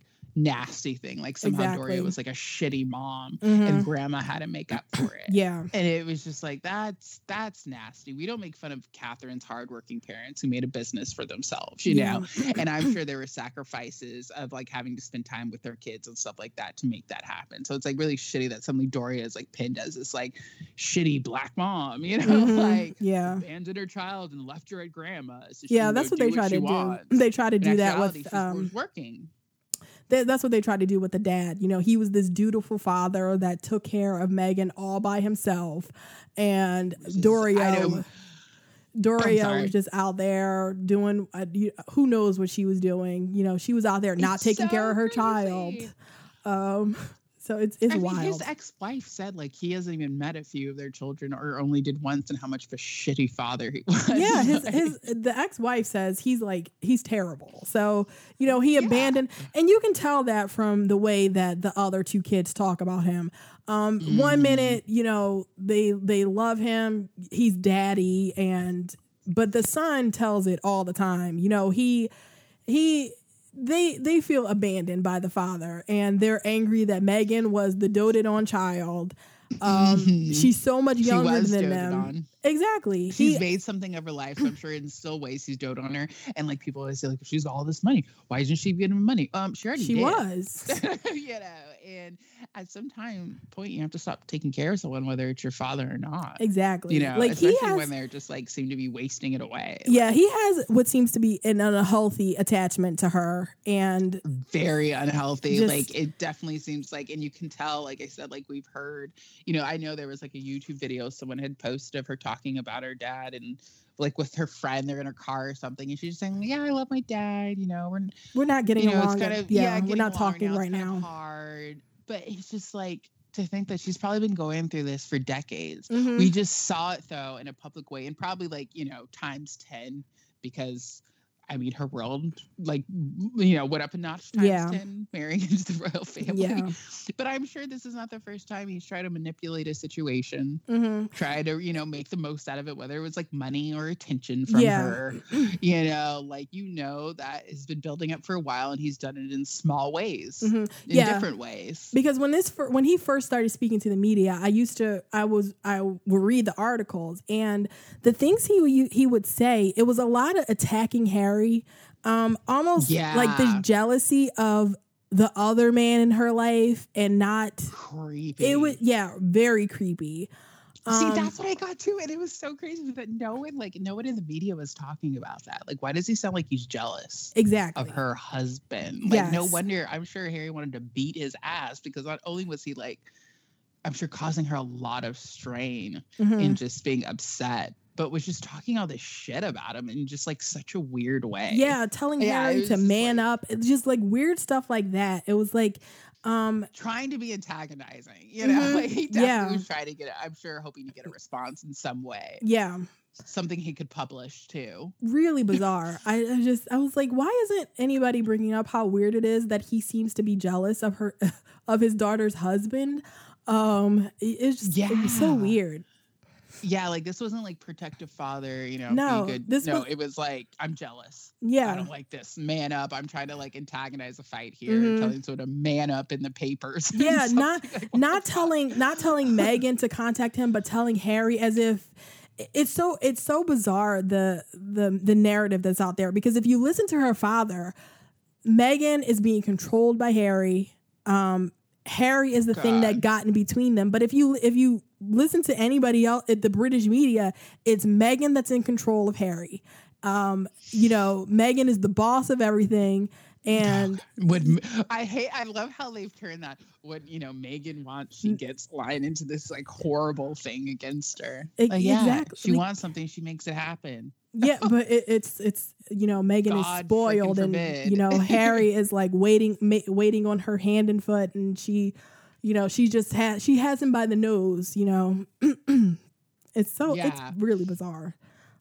It's so much nitpickiness and just like I don't know. It definitely, and I feel like with so many things with Meghan, it just like brings up the just how in general, how a lot of this stuff is just a problem, you know, holding women, like trying to force women to always stay in these toxic relationships, whether it's like a significant other, a friendship, dad, mom, you know what I mean? Yeah. Mm-hmm.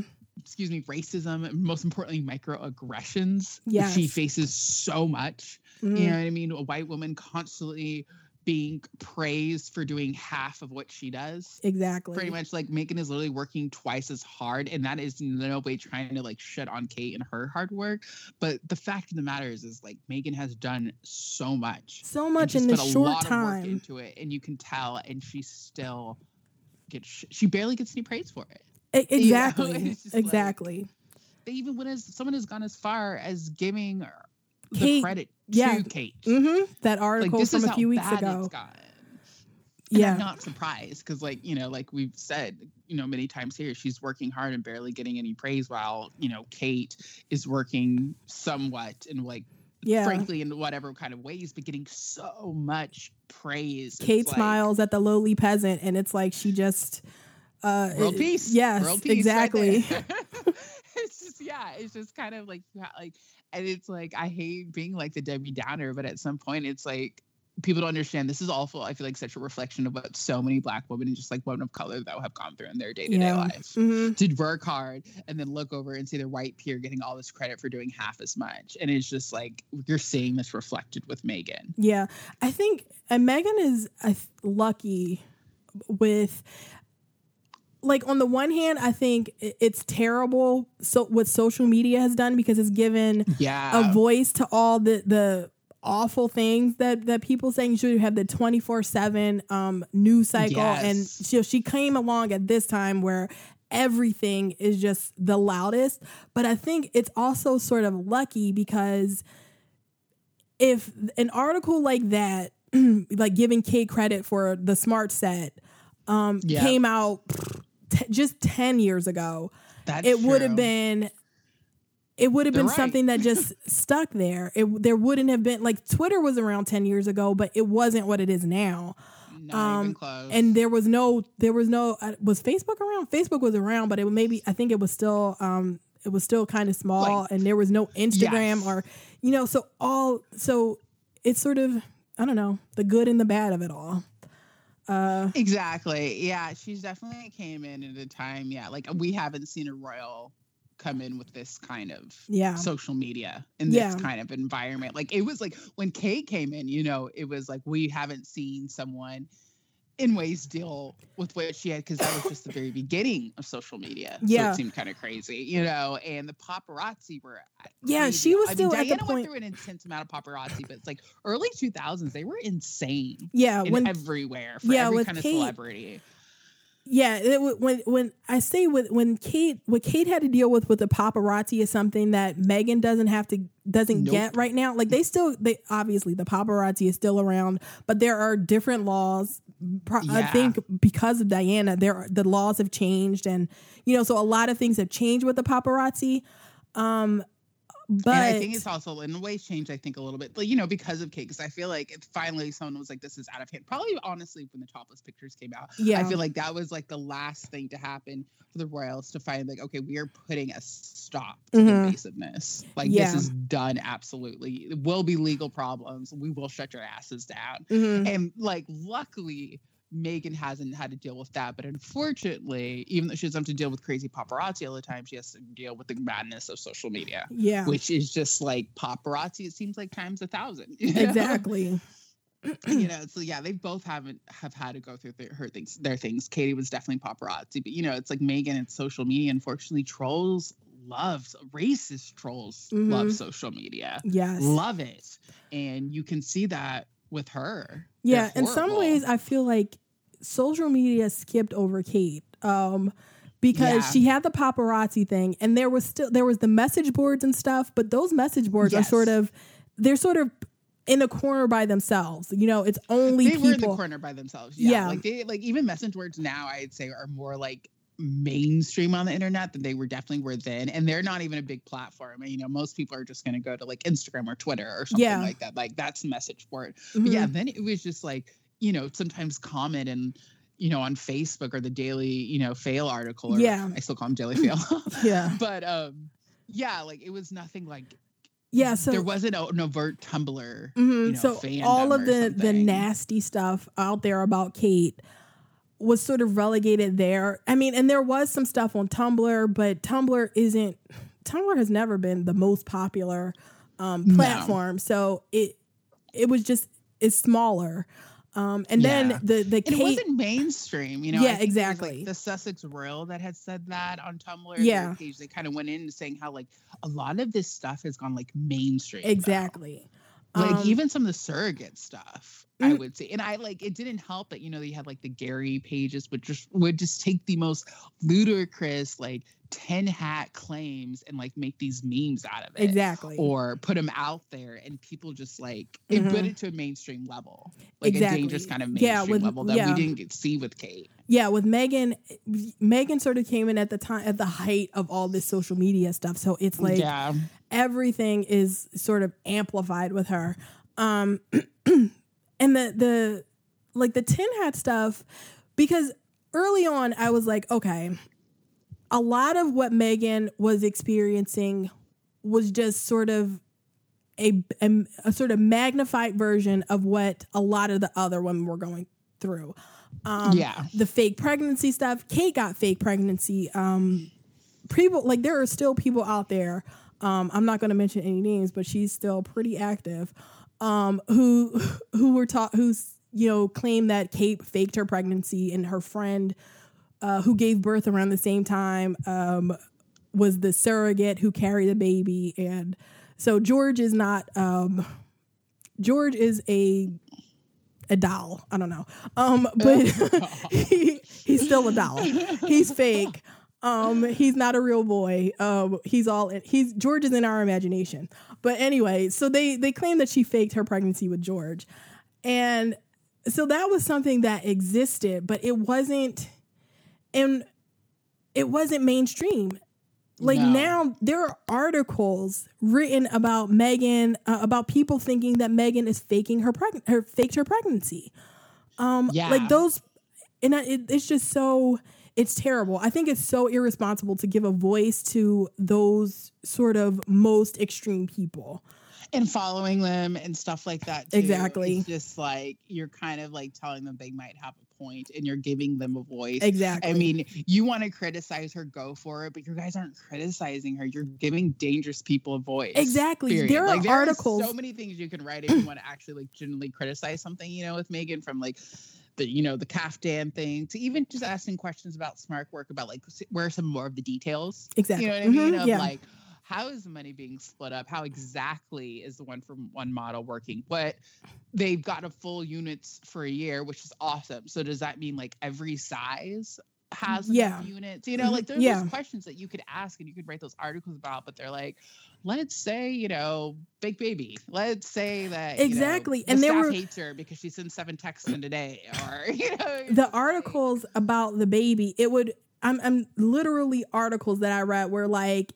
It would be like 1 or 2 paragraphs, and it'd be like it would grab a few people from Twitter saying, you know, Meghan is the moon bump thing they would bring up, and then it would just be like basically quoting those Twitter handles, and it's like, really? That's the article? We're not saying this is ridiculous, you know? Why are and it's not saying that this is crazy. It's saying. It's just saying people think Meghan is faking her pregnancy, and it's like, and then like the clothes too. I like the clothes. I thought was just like crazy. They were just putting up these crazy big numbers, or like her whole entire wardrobe. And then it's not until you get to like the third paragraph, for the few people who are going to even bother to read the full article, that you know it says, you know, in the tiny print, like, oh, but this was actually gifted to her, or oh, she did wear this beforehand, or you know what I mean? Yeah, $1 million wardrobe includes her, you know, $200,000 bracelet and $200,000 earrings gifted to her, and a wedding dress, and it's just like.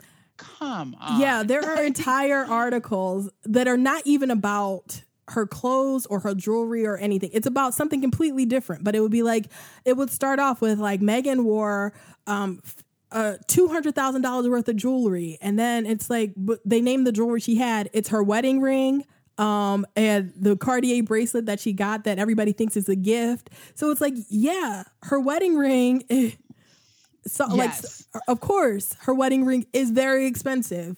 It's just outlandish. Like, yeah, her wedding dress is crazy expensive. We know that she's wearing dripping in diamonds. Exactly. We know they're expensive, but it's like when you see her entire wardrobe, it's just like, and people just, they know people aren't going to read past the headlines or like the first paragraph or so, you know, to just validate what they need to know and to move on. Exactly. And I just like hate it too, especially when you get like the comparisons to Kate first wardrobe. It's like, it was 67,000 pounds. It's like, she was part-time.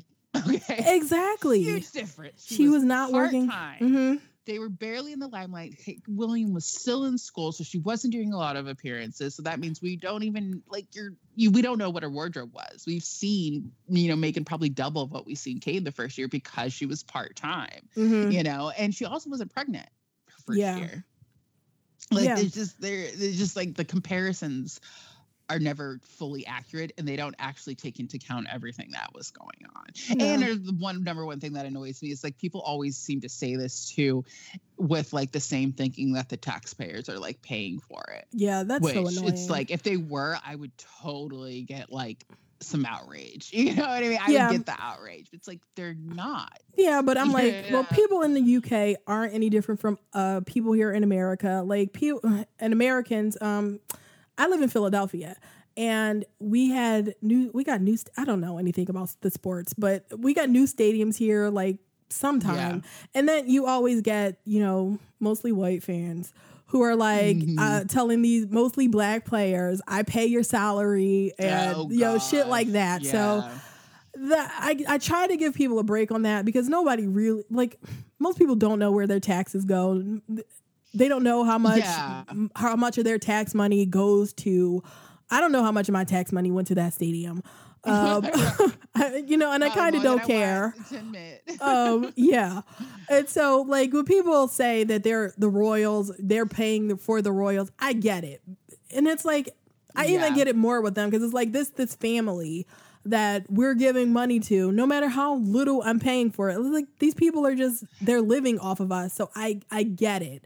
I'm more sympathetic to. It's so funny to me that it's like still going on knowing that, but I guess it's probably like, you know, like what people have said, it's just not a big conversation in the UK. Exactly. They're just there. So that's probably why they can continue to get, you know, through this, like just kind of like, they kind of float by a little bit underneath too much attention, too much radar, but just enough to keep them going. But you do have to think like, man, when people really start asking questions, you guys are probably going to be gone pretty quickly because people are going to be like, why the fuck are we paying for these people in 2020? But it's weird if you if you see the polls, people are generally like having the Royals around, like even though they don't, it's just sort of something that they like having there. Tradition. People like tradition, and that definitely works for them. Exactly. It's cool. It's unique. And I definitely think that's, you know, like as someone who is from America, it's just like, I love it, but it is like a strange concept to me. Yeah. I'm like, I don't pay for them. I don't care. Like, I want to see more. I want to see Meghan spend more money. Wear nicer dresses. Kate too. Spend all the money you want. It's not my money, not my country. So spend all their money. Go for it, girl. Exactly. They like tradition. I think they're gonna hold on.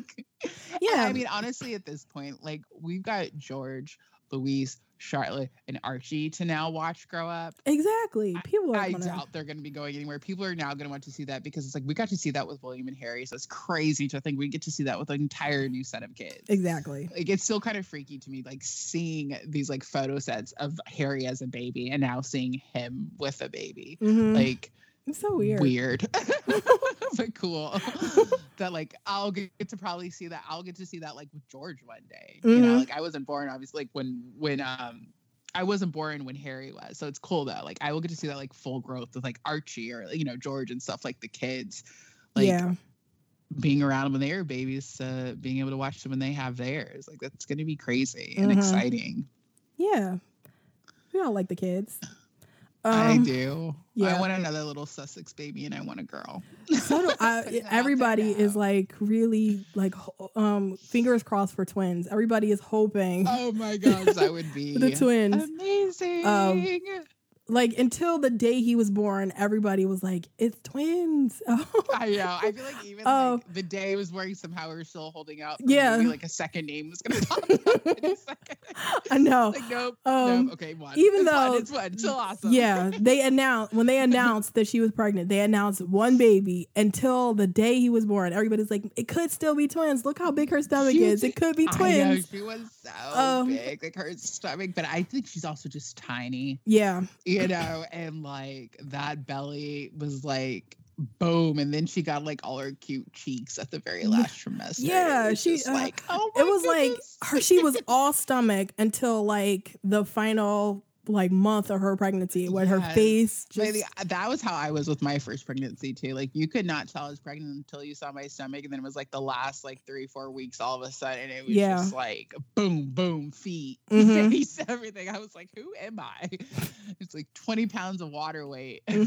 Yeah. That was a lot of fun though. That whole entire watching of her pregnancy and just like the fact that we're at the tour with baby Archie is insane. Exciting. I hope we see him again this tour. Oh, me too. Like I doubt it, but I don't know. I'm holding out a little bit of hope because there's been so many good surprises. So I'm just like, maybe, and I love the little mentions of him and stuff like that. So maybe we'll get something. Meghan mentioned him today. He was taking a nap. Yeah, I like all the little mentions of Archie. It's me exciting. Too. It's fun. I don't know why. Like I don't even like love kids that much, but I'm all this little guy. Yeah, I'm on Tumblr. The fun thing about him is we don't have to take care of him. So exactly, he enjoys his cuteness. Yeah, he gets to be cute over there with them, and I can look at all the pictures. Uncle, you know? Yeah, I get to watch him be cute and awesome, and then I get to return him. Yeah, exactly. The real work starts. So I love little Archie so much. I'm like, it's another cute little baby to love on, but I don't have to take care of. And everybody's planning her second pregnancy. So I know, right? Because we don't have to get pregnant. We can just watch her be all cute with her chubby little cheeks. Yeah, yeah. Because they go. What is it? The Invictus Games are next year. They happen. When do they happen? I forget. They're going to be in the Netherlands next year, and everybody's like, okay, well, she's going to get, she could get pregnant, and she can announce her pregnancy the way she did the last time. So she could get pregnant around the Invictus Games. Yeah, exactly. Everybody has like planned already.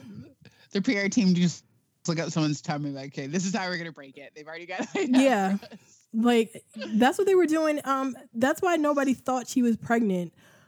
When she got pregnant with Archie, nobody thought she was pregnant because it was like, okay, everybody was looking at the schedule. It was like, okay, they're going to Fiji and Tonga. There's the Zika.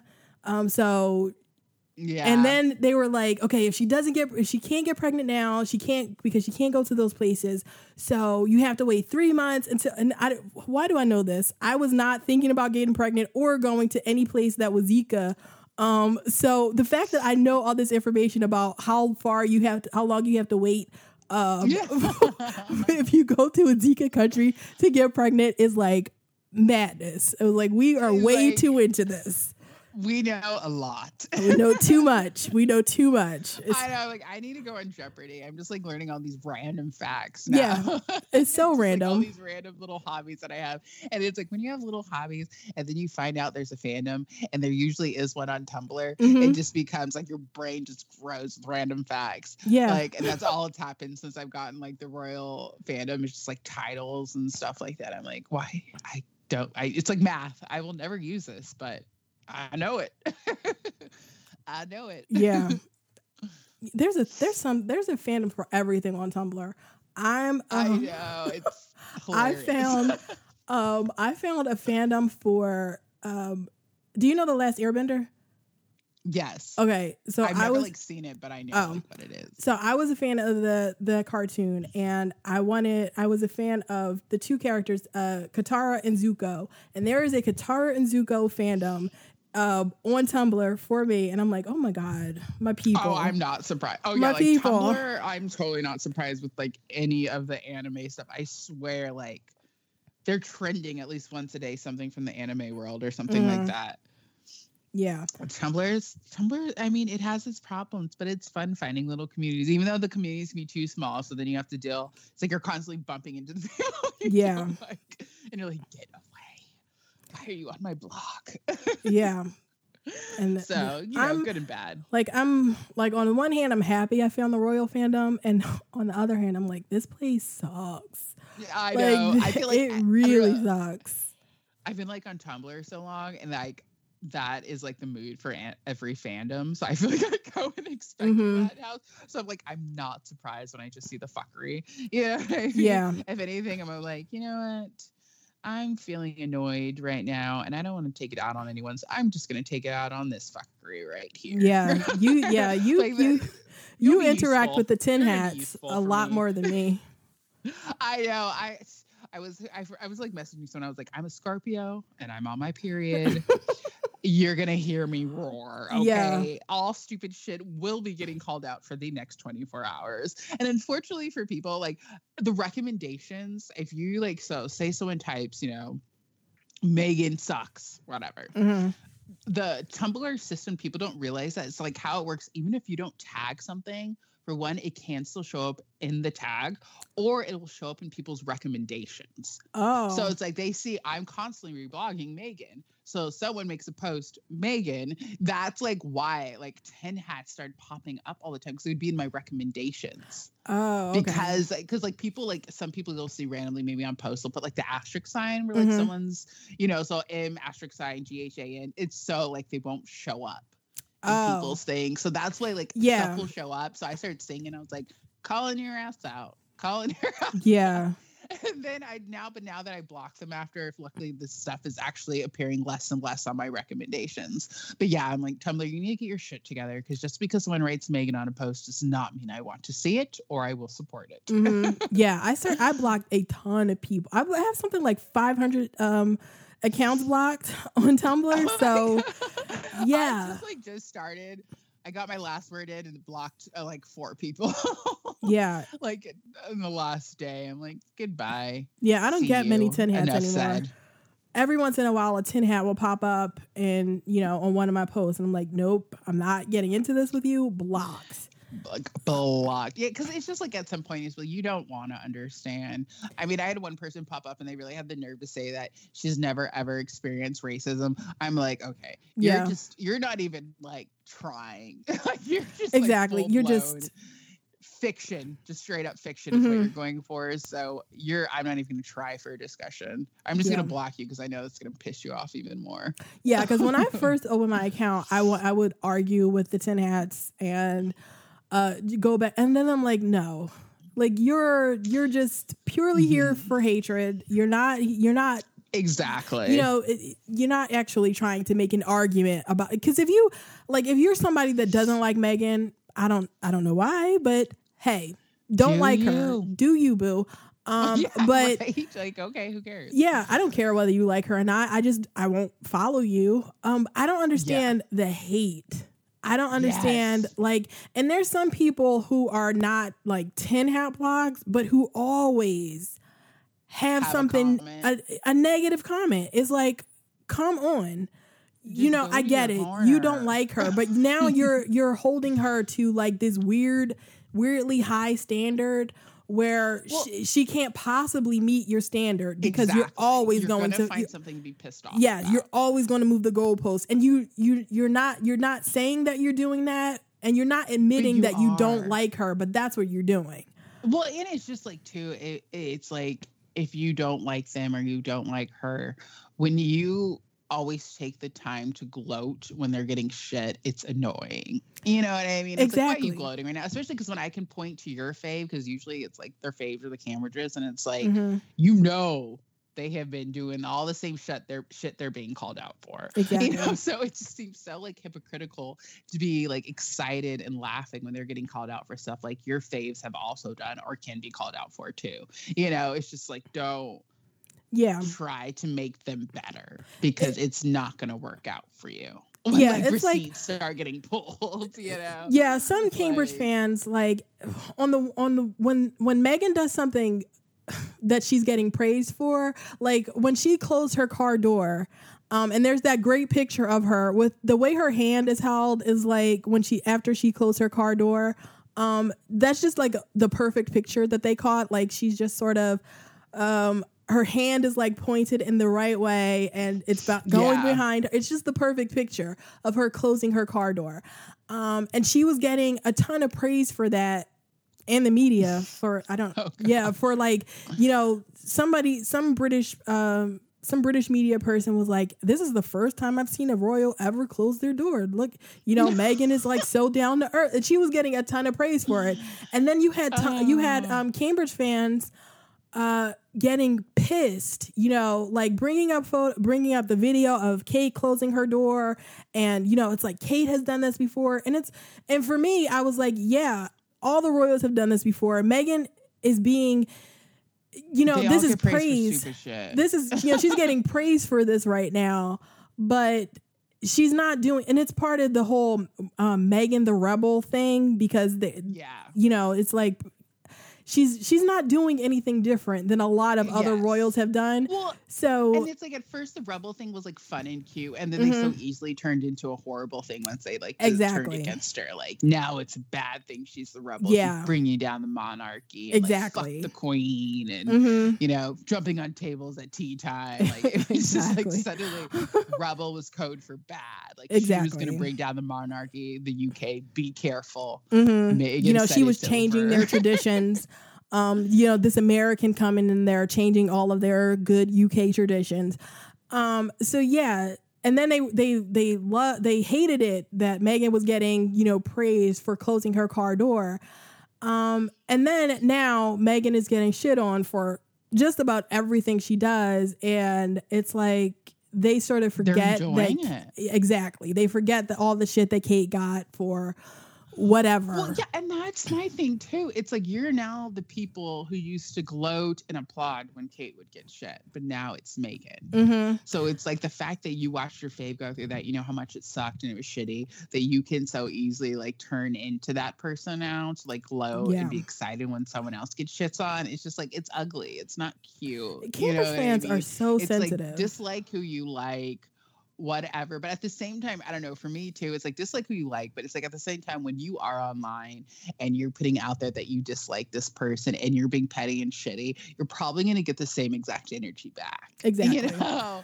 So it's like be prepared for that. Like I think that's like the one thing. It's like if I post anything, like I know I can potentially get shit. You know, like when I'm telling off, you know, a tin hat, I know I can get shit. And I totally know that, and I'm okay with that. You know, like yeah.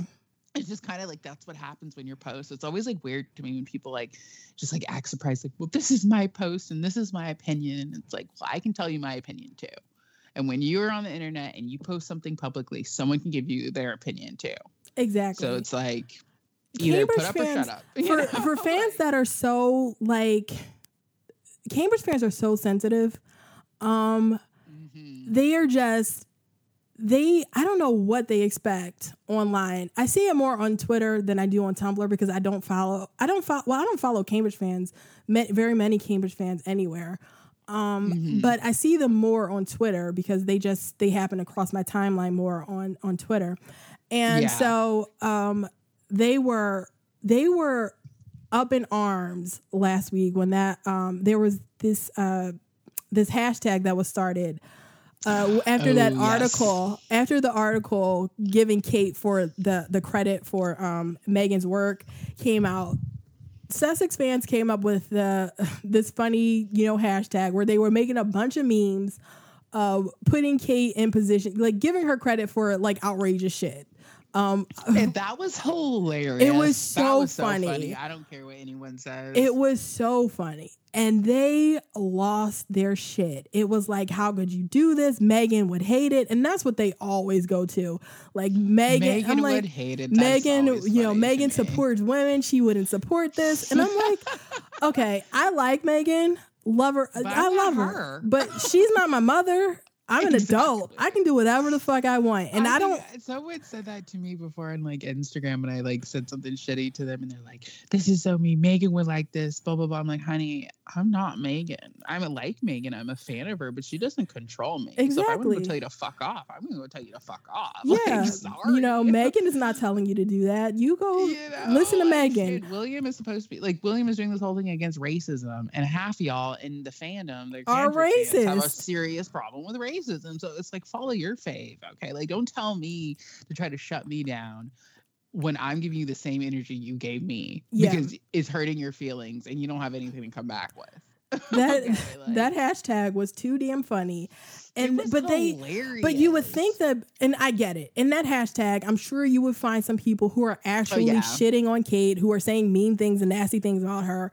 I'm sure that was there. I didn't see any of that, but if somebody said that they saw that, then I would say, of course you did, because there are nasty people. Stands are stands, no matter who it is. But like, for the most part, it was just making fun of the idea that of just Kate getting work for getting credit for this Black woman's work, and it was just a bunch of funny stuff. But then it's like, I don't know, white people didn't get it, or just, I don't know what their problem was, but it was just like, really? You don't get it.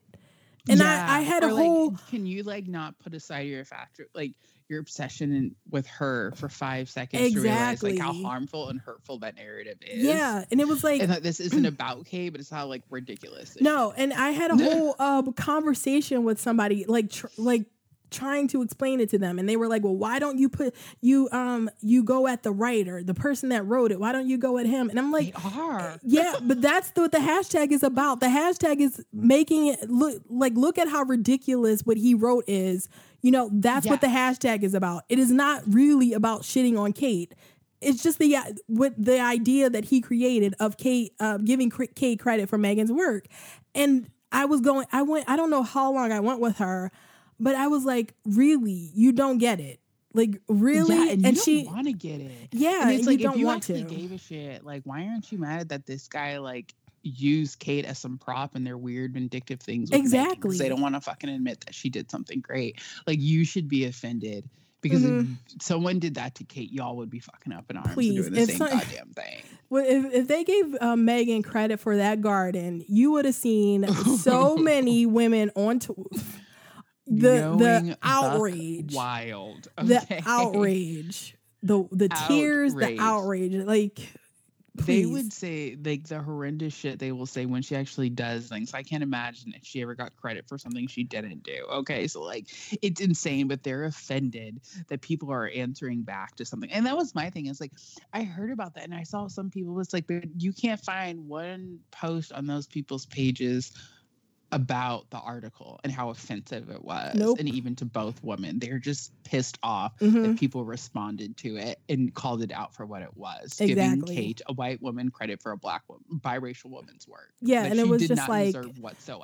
No, forget that. Why are you putting Kate's name in here? Why are you like? And it's like, like, her name was all over that. Like exactly. Don't complain like when it's not for her, because like, I'm sorry if like.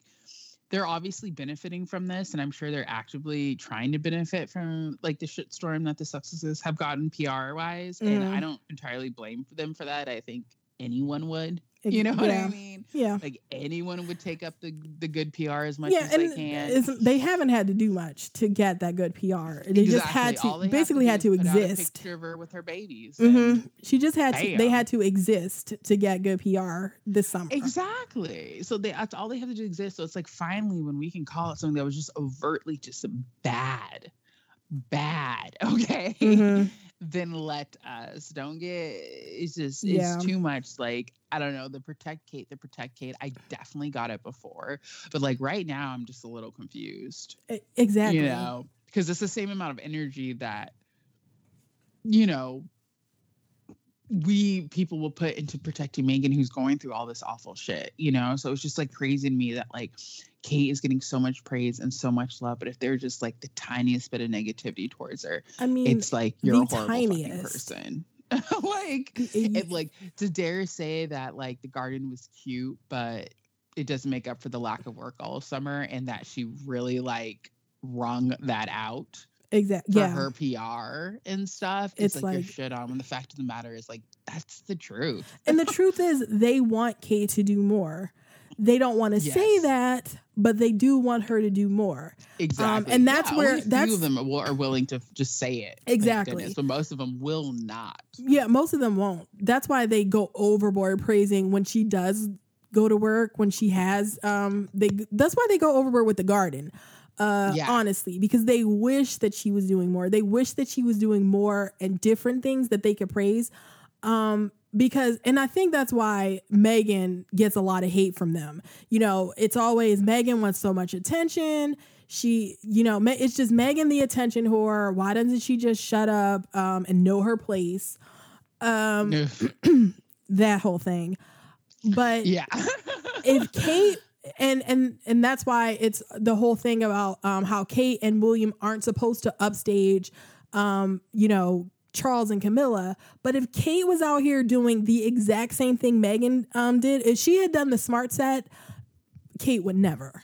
But if she had done that, it would be like they would be going crazy right now if she had done that. Well, I heard like something about she could potentially be doing a line and maybe having to do with the textile thing or something, in clothing line. I have no clue. But if so, I am very interested to see if I will be seeing typed out long posts about how, you know, critical thinking about how this project is and stuff, instead of just excitement. Because before, you know, like, I get excitement. I love excitement. But it's just like, after a while, it's like when the excitement dies down, who's going to be doing the detailed post? You know what I mean? I want to know if I'm going to see those people, you know, scrutinizing it the way that they scrutinize the smart set. You know, the way that it's like, is this too expensive? Why is it so plain? Like, just, which was so frustrating. Ridiculous. Like, why don't you know what a capsule collection is? It's so, like, if you just, like, learn what this stuff is just in general, you will know why it is what it is. Like, the answers are just right there. Like, you don't know the main point of the project is to make, it's supposed to be basic. I know, like, people are really like, why didn't we see him, you know, prints and colors and this? And it's just like, yeah, it's like, really? Whose basic wardrobe is a whole bunch of prints? Exactly. Like, how are you guys not seeing how this is a good thing? Those three outfits can be restyled to make so many different outfits and so many cute outfits. But you wanted her to throw you a flower pattern, bright pink dress in there. You know what I mean? Yeah, exactly. Like, who's buying that? Especially in the fall. Exactly. Like, this isn't a fashion show. They're still trying, you know, it's like, it's what they need, but it needs to be high quality. Mm-hmm. But it's just like, no one wanted to, and that's the thing, no one wanted to get that. Exactly. They wanted, that was the problem with they it. Wanted to, they wanted there to be problems with it. And it's like, I saw like professional women, like women who claim that they're like work in, you know, a business environment, asking why the trousers were over $100 and why the blazer was over $100. And I'm like, really, lawyer? You're asking why the trousers were over $100? Oh my gosh, I know, like, same. I was just like, like, I buy my husband sometimes like clothes, just like looking at his pants and stuff like that, for like his workwear pants and stuff like that. You know, he's a guy, it's casual, but it's like those pants can get to like $60 just for him, mm-hmm. you know, and it's like, we're not buying expensive whatsoever. So I'm just like, these are quality clothes. And it's like, once again, what did you guys expect from these brands? The brands that are usually selling things at $100 a pop are not going to drop them down to 30, even for charity. Mm-hmm. Like, you just got to be realistic sometimes, you know? Like, I just don't know why anyone thought they were going to be like $20 things. Like, the brands being used, you can look up their price points. Yeah, realism. So it's like, you should have known what it was going to be. Having like realistic expectations does not exist for Meghan. Yeah, that's true. Like, she still goes above and beyond, and the expectations are still just not formed in reality for her. It's like, and she's gone out of her way to like explain things. Like, it's like she knows that she's going to get shit for certain things. So she goes out of her way to be like super, like, explain down to like the very like last thing that anybody could complain about. Like with with the Vogue. She, in her her editor's letter, she's like, I know, you know, you'll find my fingerprints all over this, but this is still a magazine. There's going to make money. Yes. Like, and I'm like, anybody else did this. September issue. Yes. Okay? Like, you should expect ads. Yeah, they're going to be a lot of ads. Like, they have to pay for this, you know. And it's like that is part of also the fun of September Vogue, is that like it's like the fashion Bible, but with the ads are part of the fun. It's like Super Bowl or something, you know. So I am glad she said that, because you know people would have just played dumb. Yeah, but pretend like but they still did. They did. I saw people on Twitter like, there's so many ads in here. How could she put so many? Why are there so many ads? Is she making money off of this? That's another thing that happens with Meghan. They think she's making money. You know, she's everything. Merging. You know, everything is like Meghan is merging, which is, I don't understand. You know, on the one hand, she married Harry for his money, and she's spending all his money. But on the other hand, they also think that she's trying to make money on the side by quote unquote merching, and it's like, really? I know. It's like, what? And the thing is, like, the facts, and that's why, like, I've always had like the problem with like the tarot cards and stuff, is I don't like they continue to push these things, and because they get to go, oh, a tarot card told me, it's like no one is going to ask them then for the facts to back it up. Exactly. And it's like, that is a problem, because first off, like, you're totally making a shit show out of something that is very real. But you're using these cards as an excuse to say whatever the hell you want. It's like you're on Tumblr. Not have to back it up with facts. Who knows what? I don't like. I'm not personally like believer in that kind of stuff. But if some people do, and whatever. But you're on Tumblr. I can't see anything you're doing with your cards. Exactly. If you even have any cards in front of you, you know this could. You're just a person, an anonymous person on Tumblr. So like your tarot readings mean dick to me. They mean zero. There's no proof of anything that you're saying that you see. Exactly. And it's like the fact that it's like, no one's like, I don't know. It's just like even taking the responsibility. Cause the thing is, it's like one thing you want to say shitty things and say a tarot card told you, whatever. I laugh. But it's the fact that like, people, there's like some of those blogs out there that are dangerous, that are saying some really crazy off the wall shit about Meghan, that are using those blogs as sources to believe that. Yeah. Like one of them, again, in my recommendations pops up, and it's like some submit that is sent, and it's literally like a 3-paragraph submit about how much this person hates Meghan and why they hate her so much. And I'm like looking, and I guess it's like part of this like blogs like Hate Meghan Wednesday, where people like send in their submits about why they hate her. Whoa. And they're like talking about this blog as part of the source. And it's like, that's scary. Very. First of all, that anyone is having a day dedicated to talking about how much they hate someone. And people are sending in like these long essays about it, but then they can like use your blog and the things that you've said and your friends have said as part of the reason why. Mm-hmm. Like you would think anyone with a, like a slight bit of a moral compass would be like, that's not good. But you think okay. So it's like, say you believe that at first. I know around the start of the tour, after her pregnancy was announced, there was a whole lot of talk because as soon as she announced her pregnancy, it was like, it's fake, because those people were already saying, before that, Meghan can't get pregnant because they made up these, I don't know where they got this from, but they have this, like conspiracy theory that Meghan had already said a long time ago that she couldn't have children. I don't know where they get that from. They claim there's an interview. I heard that too, and no one can ever bring up like the facts. Nobody ever says where they got that paper. Yeah, like I don't know where they got that from, but there's the original conspiracy theory that Meghan said that she couldn't have children. Okay, let's say we go with that. Then she announces her pregnancy. So in order to continue with their bizarre line of thinking, they have to say, okay, Meghan is going to do this, this, and this, in order to make it seem like she had a miscarriage. So that's what happened at the beginning of the tour. Oh, I remember it was that. They said she was going to skip like Tonga and Fiji. And she's going to say that she had a miscarriage there so that she can continue her lie and continue to like blackmail the royal family. Like that's how like weirdly bizarre and crazy they are. And I have all those people blocked now, but it's like once you see that everything that they said, like the opposite of everything that they said would happen, happened. They said that Meghan wouldn't go to Fiji or Tonga. She went to both Fiji and Tonga. Meghan would fake having a miscarriage. No miscarriage, no fake miscarriage. And then, but everything was, or the other one was that she would go to either Fiji or Tonga and she would miscarry there so that she could say, well, it was this trip, and she could blame it on the trip so that when she's not having a baby. And then it just went throughout her pregnancy. Just always a new excuse for why that didn't happen. For why this was actually happening. And yeah, exactly. Oh my gosh. I know. It just was so random. And they were just like scurrying to keep up.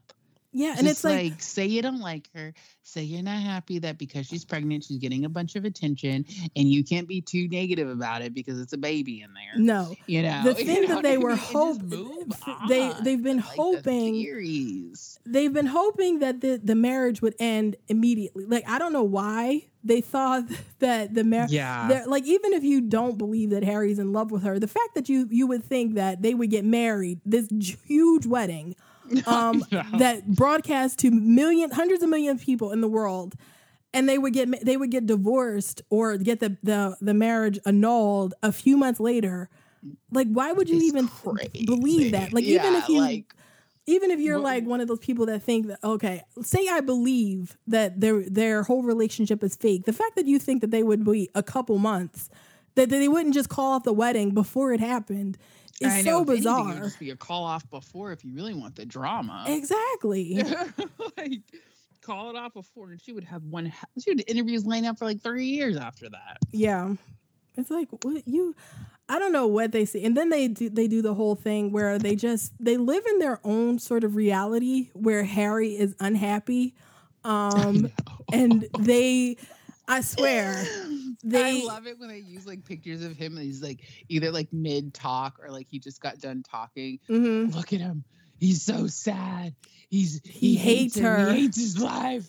And then like literally if you look at the photo after that photo, it's like him beaming and smiling at her. And it's like so luckily funny to me. I'm like, we have video of all this stuff. So you can take a snapshot of 1 second where Harry is not smiling. I know. Or he's turning away from Meghan for whatever reason. It's like terrible Meghan. She shook someone's hand and she's not paying attention to Harry. Mm-hmm. He hates his life. Look at him, you guys. He's just melting into a puddle of sorrow right now. Yeah, and then you get actual video of him like just hanging just, like, on beaming. Her. Yeah, like it's just the proudest husband in the world that you'll ever meet, and it's like, really? Exactly. I'm like, if that's like all it takes for someone to be miserable is for you to catch them just not smiling for 1 second. Mm-hmm. I mean, everyone is miserable in their marriage. Then like literally every single person, because no one is smiling 24/7, even if they're next to their husband or wife. Like, exactly. It's just not. They're a robot. That is a robot. Yeah. If you see that, they're a robot, guys.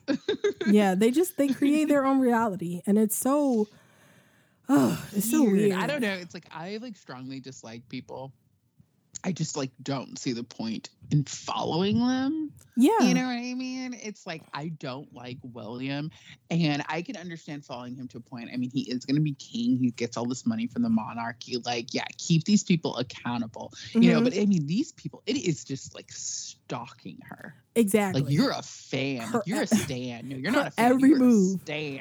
Like, they know about things, but like, I'm a fan, and they'll be knowing about things before I know them. Yeah, like, they're just keeping tabs on her at all times. It's insane. I'm like, do you guys like genuinely seem like you hate this woman? So why are you constantly thinking and surrounding yourself with someone you hate? Like, that can't make for a fun life outside of this. You know what I mean? Yeah, but and it's you like, just dedicate everything to her. Yeah. And like that is all they seem to dedicate their internet lives to is her. And I don't know, even on the internet, I like to enjoy myself, which is like why I'm not just going to constantly surround myself with someone I don't like. So it's just like so weird to me that you can have like blogs dedicated to her, you know, exactly. And write these like insane essays, like trying to like connect her to Einstein, which are just these random rambles. Like I actually read one once and I was like, I don't even know if Meghan Markle is human. Like after this, like it was so crazy. I'm like, wait, are you trying to say she's an alien or like? Wow, I've never seen anything like that. That is, well, it's just wow. Like you read these things when they try. Like there's literally blogs out there trying to connect her to Einstein and stuff. And Epstein, yeah. Weird. Yeah, it's just like the things that they use as their facts is like photos from her when she's like 10 and standing there smiling, and it's like, this is a sidewalk. I'm seen stood on a sidewalk once. And also had a crack at it. I think exactly. They were there together. It's like, I don't even know how that happened. Prince Andrew. Prince Andrew knew Jeffrey Epstein for.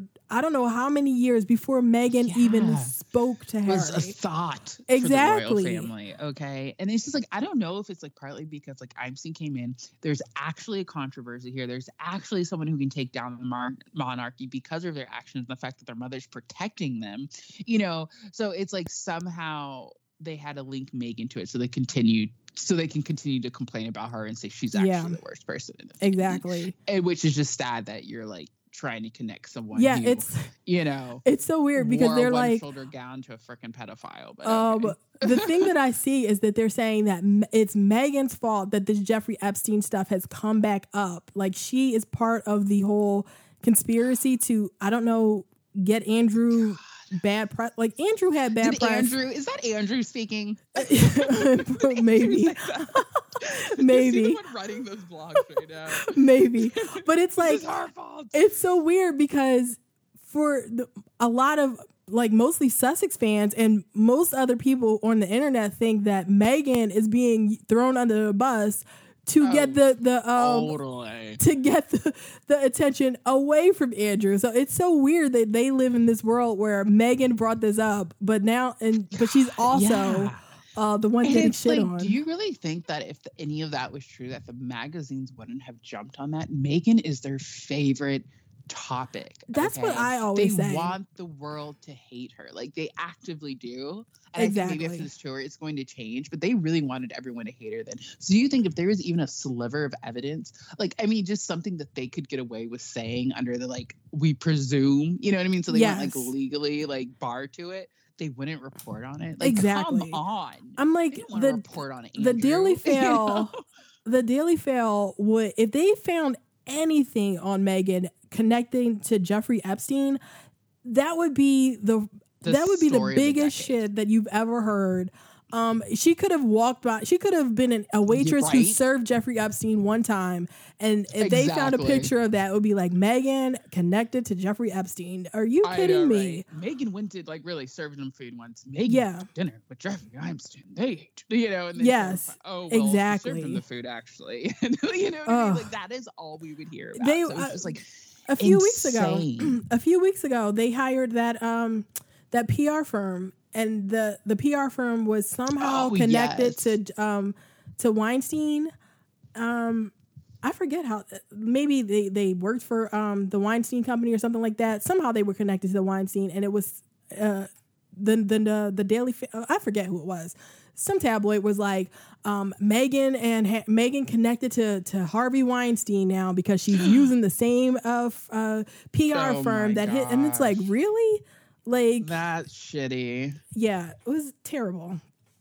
Yeah, it is. It's like just it's desperate from all sides from the media. And honestly, it's going to be kind of funny though because I think there is going to be a little bit of a change with the media towards the Sussex because of how well the tour has been going and then being more open. Yeah. So it's going to be funny when like suddenly they don't have a voice in the media anymore. Yeah. You know, they're really going to be foaming at the mouth. Mm-hmm. Like, really. And I think that's part of the reason why they're foaming at the mouth right now and just so pissed off because the media isn't supporting them anymore and they're like anti-Meghan claims, you know? Yeah. And, like, you've got pictures of her just like with children just like beaming at her, you know? And yeah. You've got reporters like, well, okay, yeah, I wrote all that shit about her, but I kind of regret it now because she's actually awesome, you know? So it's just like they're getting pissed and it's hilarious. And I mean, as usual, she's continuing to shine because even when the media was at peak bad with her, I mean, like we said in the beginning, like the crowds were still showing up. Exactly. You know, her cookbook was still selling. Her clothes were still selling. The smart set that people she was wearing, and when she announced the smart set, that was an embargoed event, and there were still tons of people outside waiting for her to get there. Yes. So God, yes, there was videos too. There was like a lot of people lined up, and I was laughing because you know people try to like, of course, like undercut that, or no one knew what was going on. I was like, no, those people were like saying her name. I mean, there's videos of people that were actually there waiting. You know what exactly. I mean? And they're showing you the evidence of the amount of people there and why they were waiting and stuff. Like, exactly. Stop trying to undercut actual fans' voices. Yeah, it's like like this is the reality. Hundreds of people just stood out there. You know, just stood in a line because they didn't know what was going on. They just wanted to, and I'm like, yeah, okay. Oh, there's a black SUV. Let's all just line up here. Yeah, I'm a regular, degular person. And if I see a crowd gathered, I might stop for a few minutes to see what's going on. Yes. Yeah, I'm not standing outside waiting for any amount of time. I don't know the person or don't care. It's they're here. Cool. See ya. Exactly. No, there's interest. People like her, and it's just like, I don't know. Like that's what I like. Even when she was going through that shit, you know, and like people and like the blogs were just bad anywhere you went. It was just like, even with that, I'm still winning because like I'm a fan of someone that continues to shine and people continue to show up for her and she's continuing to do good things even if the press refused to talk about it. Exactly. And just wanted to talk about how much her outfit was. You know? Yeah. And like the cool shit she was doing, which I'm excited for when it does finally come to that, like where Meghan's projects can be part of the headline and not whatever drama they're trying to stir up. Yeah, because she actually does like really cool stuff, and I'm so excited to see what she does for her other patrons. Because I totally believe she's going to do a smart set kind of, you know, like just do a project for each one to really help them out. I'm really interested to see what she's going to do with the National Theater. Yes. Oh, that'll be like exciting. I can't even imagine like what she would do with them because part of their problem is they want more diversity. They want to bring younger people in, so I want to know like. Yeah, how she's going to do that. Like, what the project is going to be with them. It would be cool, too. Like, yeah, it will be interesting. Because, I mean, she obviously, I mean, knows people of color. All of her projects have to do with people of color. So, like, I feel like she's meeting people. It'd be cool, too, if she did more stuff with, like, the LGBT community. Yeah. You know, and even try to, like, kind of maybe bring them together, you know, theater, you know, LGBT. It's an outlet for a lot of people. Yeah. Especially, you know, like, yeah, LGBT people are going through so much shit. It's going to be such an outlet, like the theater and acting and just like the arts period. So it'll be cool to see that and to see her, like spearhead, like diversity and not like actual diversity, like people actually caring and listening to people of color. Yeah. And not just like throwing in a couple tokens to pat themselves on the back. For supposedly being diverse. Yeah. That's another problem with the Cambridges. That's what I want to see them do, be a little bit more diverse in their staff. Because they're surrounded by a ton of white people. And a lot of their work, and I saw it specifically with Kate when she visited that mother's group that she went to. I forget. Was it last week, 2 weeks ago? I forget when it was, but it was recently.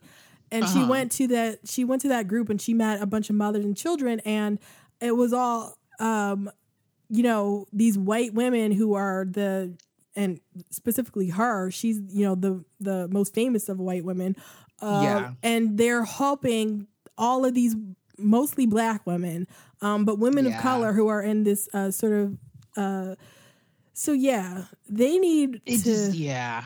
It just looks white savior. Yes, and I think that's partly and like part of what Meghan does so well is because again she makes them the center of her project, but it's always making sure it's like she's showing them helping themselves. Yes, exactly. And I feel like so much with like the Cambridges and Harry, especially in the past, I feel like he's gotten so much better and probably is because of Meghan. You know, seeing how she works and hearing her voice and from like the perspective of someone of color. But you see with him, it's like them and I don't know. Yeah, their whiteness is like the center of it, and them saving and them, you know what I mean? Yeah. Their big curly white smiles, like saving these kids and saving these families. It's like always seems like this narrative that's being pushed. Yes, exactly. And it's like, I do blame them and I do blame their team because they do have somewhat control of how they're pushing out these events. And it always seems like that, like, oh, you know, the white people coming in to save all the brown people. Mm-hmm. How cute and fun for an hour, you know? Yeah, exactly. Like, no, like do better. And it's like William has been called out for this, especially with his work in Africa, you know? Mm-hmm. So I'm hoping we see something. And I think that definitely the reason why they make these mistakes is because like their staff is very white. Yeah, very white. You know, and you have to wonder. And I think the problem too with a lot of white people is like when they finally like bring some diversity to the staff, they don't listen still. Exactly. Yeah. And that's a huge problem. So I honestly wonder if like even if they did that, if we would still see the same problems because would they actually listen? Will those people feel comfortable enough to say something? Yeah, to actually voice their opinions. And I feel like maybe with the sex side, the reason why people of color, the honor team may feel more comfortable to say something is because Megan's a woman of color, you know, and you're going to feel a little bit more confident when there's someone else of color next to you who can help you, you know, support you in what you're saying. You know, it's just like there's a lot more comfort there. And I just, like the camera just like really, they need to focus on that because they are going to be the future king and queen. You know, we're in a point in time, like in our world and with society, like diversity is not something that you can just like do for show and pat yourself on the back. People want genuine, true diversity and they want representation for everybody.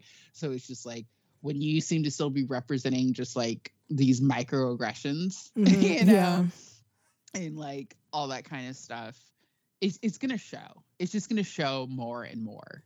Yeah, that's why I think they're going to start getting backlash for it more and more. Hopefully, because they do need to change something. That's why I've been really happy about the Sussex hires. The fact that they have an all-woman staff and I haven't seen... Maybe there have been complaints about it, but I haven't seen very many of those. Like they just have a bunch of women working for them, and that's just cool. That's just how. Yes. That's just okay. The team is just like looking really good. Just how things have been rolling out lately. Yeah, it's just been good. I'm really excited about their new team. I'm really happy. I'm really excited to see what they're going to do with the foundation. You know, like more news that's coming out. It's exciting. That's supposed to start next year, I think. Sometime next year, right? Yeah.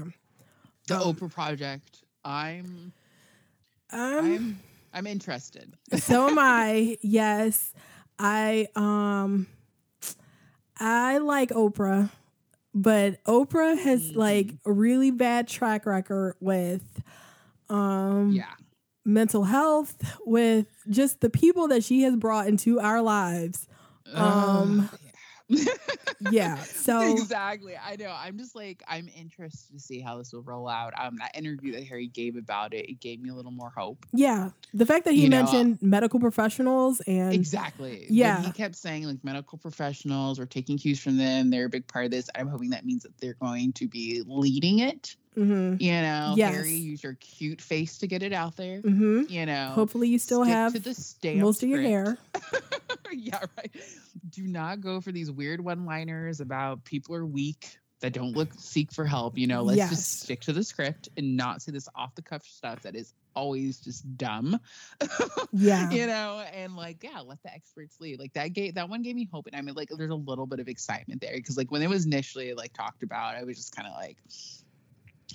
I was interested. You know? I was like, and it was the same month they did like the follows with the mental health, and there was like a couple of those just like super shitty kind of ones, like the yoga ones and stuff. So I was just like, this is not a good look right now. This is not a cute look, you guys. Like, you gotta kind of back off of those, like, just like rich white people versions of mental health with the yoga and the meditation and, it's like, the breathing. Yeah. We'll fix everything. Like all of that stuff, very important, but I don't think you should mix it in with like mental health things, like medical stuff. You should, should be something. If you want to do that, you have to do that with something else. You have to, it has to be a different month.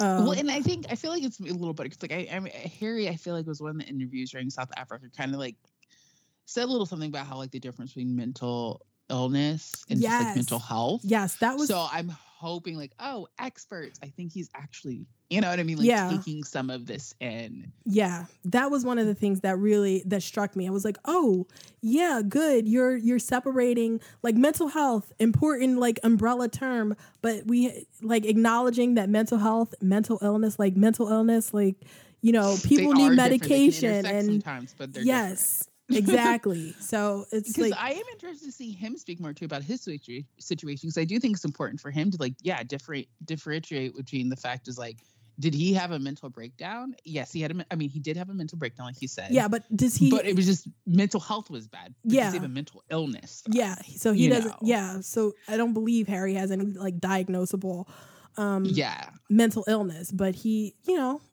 He went through some shit for sure. He went through a lot of shit. I think that's why I feel like just like his voice with mental illness has been so shaky, and just like what he's trying to push has been so shaky because you're not sure what it is. He can sound like ignorant, and it is kind of like, did you have a mental illness? Or were, you know, you went through something, you know, like the message needs to be clear about where he's coming from, what his personal experience is, and then now how he's going to use it to help others. Yeah. And I do have a mental illness. Exactly. I think that's like really important, like to him talking about his issue, not just his mother dying, but he was in Afghanistan. He saw some really terrible things happen. And so I think it's really important for him to share that, and for people PTSD, to realize, for people to realize that just because he didn't have like a mental illness, that there was like a lot of terrible things could be happening with him mentally. So I think that it's important to acknowledge that, but I do think it's like you have to differentiate it. Yes. Yeah. Yeah. And I think it's really good using his personal experience to do that. Like, even like when we saw in the Vogue issue for a second when he touched on like racism. Mm-hmm. Now I'm hoping he talks about that more when it's in a more of an appropriate setting, you know, because that's not what that interview was about. But he talks about his past with racism. Mm-hmm. Because, I mean, all we've really gotten is like a couple statements from, the palace. I think that was... Which is bullshit.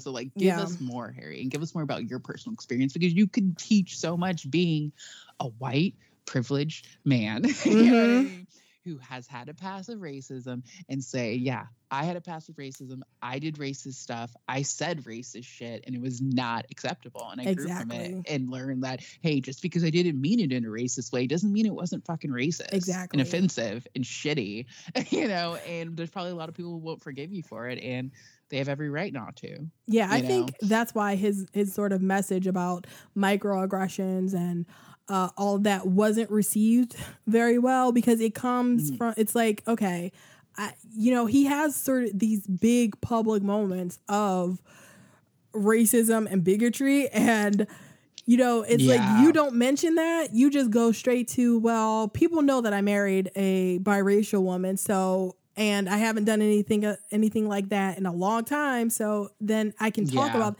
and it's like, no, it means more if you talk about your experience. It don't mean so much for like everyone, all of us, and hopefully to like people out there who don't think they're racist, but, and maybe they aren't, but they do, there's racist acts, there's ignorance there, and it's like they need to work on that, and it seems like he's worked on it, and he is doing better, but it's like, it's never gonna be hurt. I mean, it's never gonna be okay. No, because that happened, period. Exactly. But you can rip off that like just shitty Band-Aid you put on it by putting out a statement and actually like own up to it like you should. Yeah. You know, and I just feel like it was a long time ago. He was a kid, but he's a grown ass man now. Mm-hmm. He's married to a biracial woman. Do what you should have done before. Exactly. You know, and show that you can look back at the shitty things you've done, say I did wrong, grow from them, and like show through your actions and your words that you can do better. Cause like, I think that's a lot what the British like need to see. And frankly, like William doing this like racist campaign, like I really hope in some way Meghan, is a part of it. I know people may think like it's not all about her, but the fact of the matter is like she's faced racism. Like, exactly. William, bring your sister-in-law in on this, okay? And maybe she can help you from stumbling with like boring comments and stuff like that, you know? It's such a bad look. That was so, and just like the fact that he went on to say that, like, pretty much insinuate that at one point it was over, or he thought it was over. It's like, well, yeah, it's like you sound God so out of touch. You sound like a white man who thinks he's saving people. Yeah. That's what you definitely This is what happens right when now. You don't have people of color on your staff. You go out there talking like that. Entire like the boring thing was the highlight of ignorance, but that entire spiel, like I remember I went back over and read it again and was like, yeah, this is just like all kind of really bad. Exactly. Like it was never over. It was just never over. And you're like going on, like it like popped back up again and you're here to like squash it again, like the great white savior you are. Yeah, it's like you're a soccer fan or football fan, I'm sorry. But you're a fan. There are banana throwing, like I don't even watch. Yeah. And I'm like, I know there are banana throwing, monkey sound incidents damn near every week. Exactly. Like, I've heard about that too. So when I read the interview and he was acting like it like stopped, I was like, huh, when was this? Like, where have you been? You know, like, I don't even like know football and watch it. It's like, I keep up with things. I keep up enough, especially just like racism around the world and stuff like that. And like, this is a known fact. Yeah. It's like, you don't even have to be a football fan to know that though. Like I'm not, I watch the women's team for the World Cup, but I'm no fan. And even I know that. So it's like, come on. You have to be just so toe down, completely oblivious. Yeah, exactly. And that's the lot of the problem. That's what I'm saying. Just like being able to represent the UK well and equally. Yeah. I feel like it's going to be something that is going to be put on the camera just and more than before. Because like, yeah, like, I don't know, Queen Elizabeth and it's like Charles and stuff. They're dealing with a generation that was racist and could get away with it. Exactly. You know, could have these microaggressions, didn't have to represent everybody because no one cared. But people care now. Those voices are loud, you know, so they're going to continue on like that. It's not going to age well for them. And I think they're going to be like the first, you know, like king and queens would really be called out for that and like held to a standard. Exactly. That's genuine, like genuine diversity and genuinely representing everyone than just like cutting ribbon and smiling and being cute. You know, like it's not going to pass anymore. That the internet will not allow it. No. They will not allow for the fakeness anymore. Let's talk about one more thing. The wedding and the engagement of Princess Beatrice. Yeah, I always get them mixed up. Man. Princess Beatrice, her wedding announcement, just kind of a mess.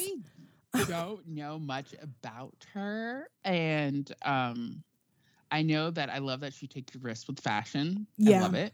Yeah, I like that too. I almost never like what she's wearing, but it's always interesting. Yeah, I don't like a lot what she's wearing. I just like respect that she takes risk and she has fun with it. I think she's looked a lot better lately, though. That. Huh? She's looked a lot better to me lately. Like, yes, she has been. Yeah, she has been. I love her hair right now. I love that color and that cut and stuff. Yeah, but yeah, this is really interesting. The guy she's marrying, you know. Lots of rumors about him. Got divorced. Yeah, a lot of questions, and of course, the stuff with Andrew. It is gonna be a shit show. Questions about whether he's even Italian. It's so bizarre. Like at first, he's like I thought he was from Italy, but now it's like questionable. His father might be from England. He may have grown up in England. So yeah, it's a whole mystery. Yeah, really a mystery. So. This is going to be interesting. I'm excited for that wedding. Can't wait to see it. It's going to be like the last one for like more than a decade. Yeah, until like, you know, Cambridge kids get married or something. No, to who was it? The Wessex kids. They're the oldest. Wessex. Yes. Yeah. I'm sorry. Yes. Yeah, they're the oldest now. So it's going to be funny. The last royal wedding for a decade would be a shit show. Yeah. I feel like it's very fitting. Because I feel like they're going to get married in Windsor. Yes. He's going to want to televise, even though there's absolutely no reason for it. Yeah, but I think people are going to want to televise that one just because it's such a shit show. Like, he had to beg and plead to get Eugenie's wedding televised. On ITV. I know, and the sad thing is, I feel like Andrew will somehow think it's going to be a good thing it being like televised despite the fact is everyone is going to be watching his every move and everyone is going to be making fun of him. And frankly, I think if it's televised, it's going to be more reason for people to be pissed the hell off. Yeah. To be like, this is, so thank you for showing me everything I paid for. Yeah. For this fucking pedophile. Yeah. And his daughters that aren't even working royals. Okay. Mm-hmm. Yeah. That's going to be, yeah, like I just flipped the bill for someone who doesn't even work as a royal. Well, actually, and on top of that, Eugenie's wedding was paid for privately. Okay. Supposedly Andrew paid for it, but most likely the Queen paid for it. Because who knows how much money Andrew actually has. It's like really questionable his sources of money. Like, yeah, a lot of talk about his well, he's a working royal, so. He gets, they don't get a salary, but he gets, he gets the perks of being a working royal. But supposedly the Queen is like paying the tab for Andrew. And I'm not surprised. Yeah. Her shitty little son that she continues to baby. It's so gross. It's disgusting. It's so disgusting. Gross, pathetic. And like, I think that's the only reason though I am excited if he tries to go all out, because I don't think he'll be able to get away with it like he did with Eugenie's wedding because of all the rumors going on right now. You know, it's going to come off in such bad taste. Mm-hmm. And the Queen and Andrew are just like too out of touch and too self-involved to see it.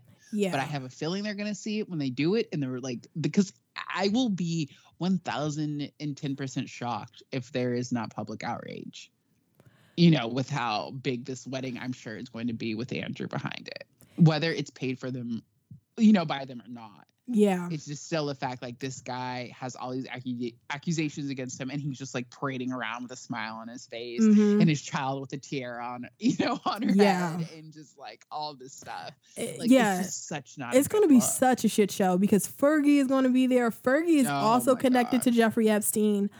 Yeah.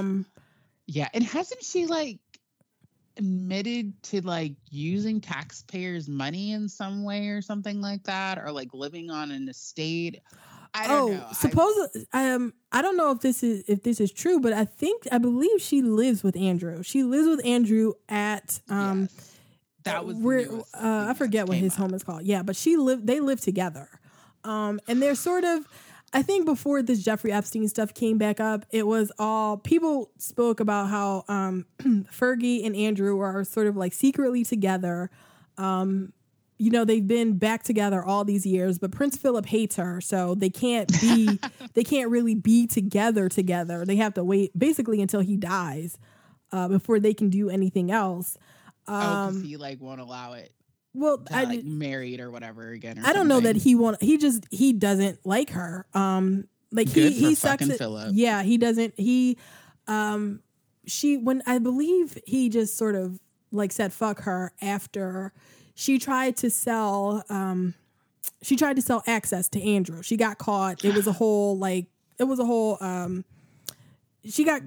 set up. It was a setup. She got caught trying to sell access to Andrew. And I think that is when Philip said, he's not fucking with her anymore. He's done. Because Fergie she got caught in everything. So she gets caught cheating on Andrew when they were still married. About the sucking the toes incident. She got the pictures. Oh, yes. Yeah. So she got caught doing that, and that was when Meghan's the disgrace of the BRF. Yeah, I love it. So she got caught doing that. So I'm not sure whether Prince Philip was like fuck her from back then, or whether it was the whole selling access to Andrew. But it's so embarrassing. Like I feel so bad for their daughters. Like they're such fucking shit shows. Yes, like shit shows, and they're just like loud about it too, and don't seem to care. And it's just like.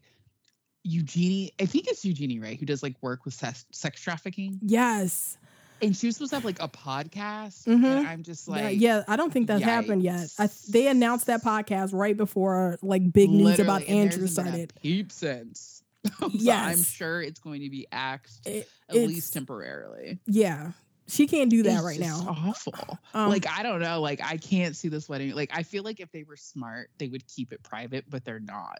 No. And they're going to try to like smear it everywhere and be outlandish. I mean, and it's totally going to bite them, I think, in the ass. To me, the the engagement announcement told me everything about what we can expect for that wedding, because you would think there'd be some, I don't know, a little bit of restraint, but there wasn't. Yeah. There was exactly. There's the announcement on Eugenie's Instagram.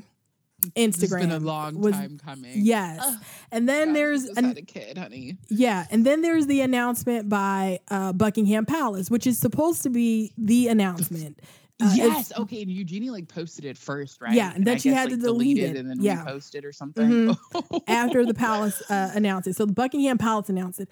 And then Fergie announced it. You know, she puts out pictures and everything about how happy she is about Beatrice getting engaged. And then Andrew releases a statement from his official accounts, and he has the nerve to refer to he and Sarah as the Duke and Duchess of York. And so, yes. And so it's this thing they do where they sort of play up the fact that they try to pretend that Fergie is still the Duchess of York. She is not. Yeah, like she's still in the clan, like she was before, as if she's still a royal. No. And they still they try to do that, and it's like, I get it. You're making this announcement, but you cannot do this. You cannot behave this way. And they're just sort of oblivious to it. They're like, whatever. We're going to continue to be trash. It's just like so much. I just like. Privilege of living in this tiny bubble and not understanding like this isn't fucking cute, like not at all. It's like, really, do you know who you are, Andrew? Like, I know, right? Do you really? But I have to get going. I just heard a baby wake up. Okay. It's my night. I'm so sorry. No, we've been talking for almost 4 hours. So It's like the first wake up for the night. So I got to go help out my husband. All right. Thank you so much. This was so much fun. Thank you for coming on. Maybe you could come on again and we'll talk about, I don't know. I would love to. A bunch of what there's available. Always something going on. There's always something happening in the royal fandom, and we can talk about it. So thank you, Austin. And thank you. I have a feeling we did not talk about the tour as much as we were supposed to, but it was like kind of part of the subject. We talked about it early. You'll hear it. Whatever. Exactly. It's in there. So tell everybody where they can find you if you want them to find you online. I have actually an Instagram for the lovely Duchess Meghan, and it is, let me look it up because I know it so well that I don't know the name off the top of my head, but it is Duchess MM Grace, and I have my royal blog where you can see me reblogging stuff and cussing out random tin hats, you know, when I'm in the mood, which is Dainty Duchess Meghan. Yes, on Tumblr.com. Okay. So, yeah. Thank you so much. Follow her there. This was so much fun. Thank you for coming on. And I don't know. Good night, everybody. It's been a long time. You have a long episode. Bye. Bye. See you.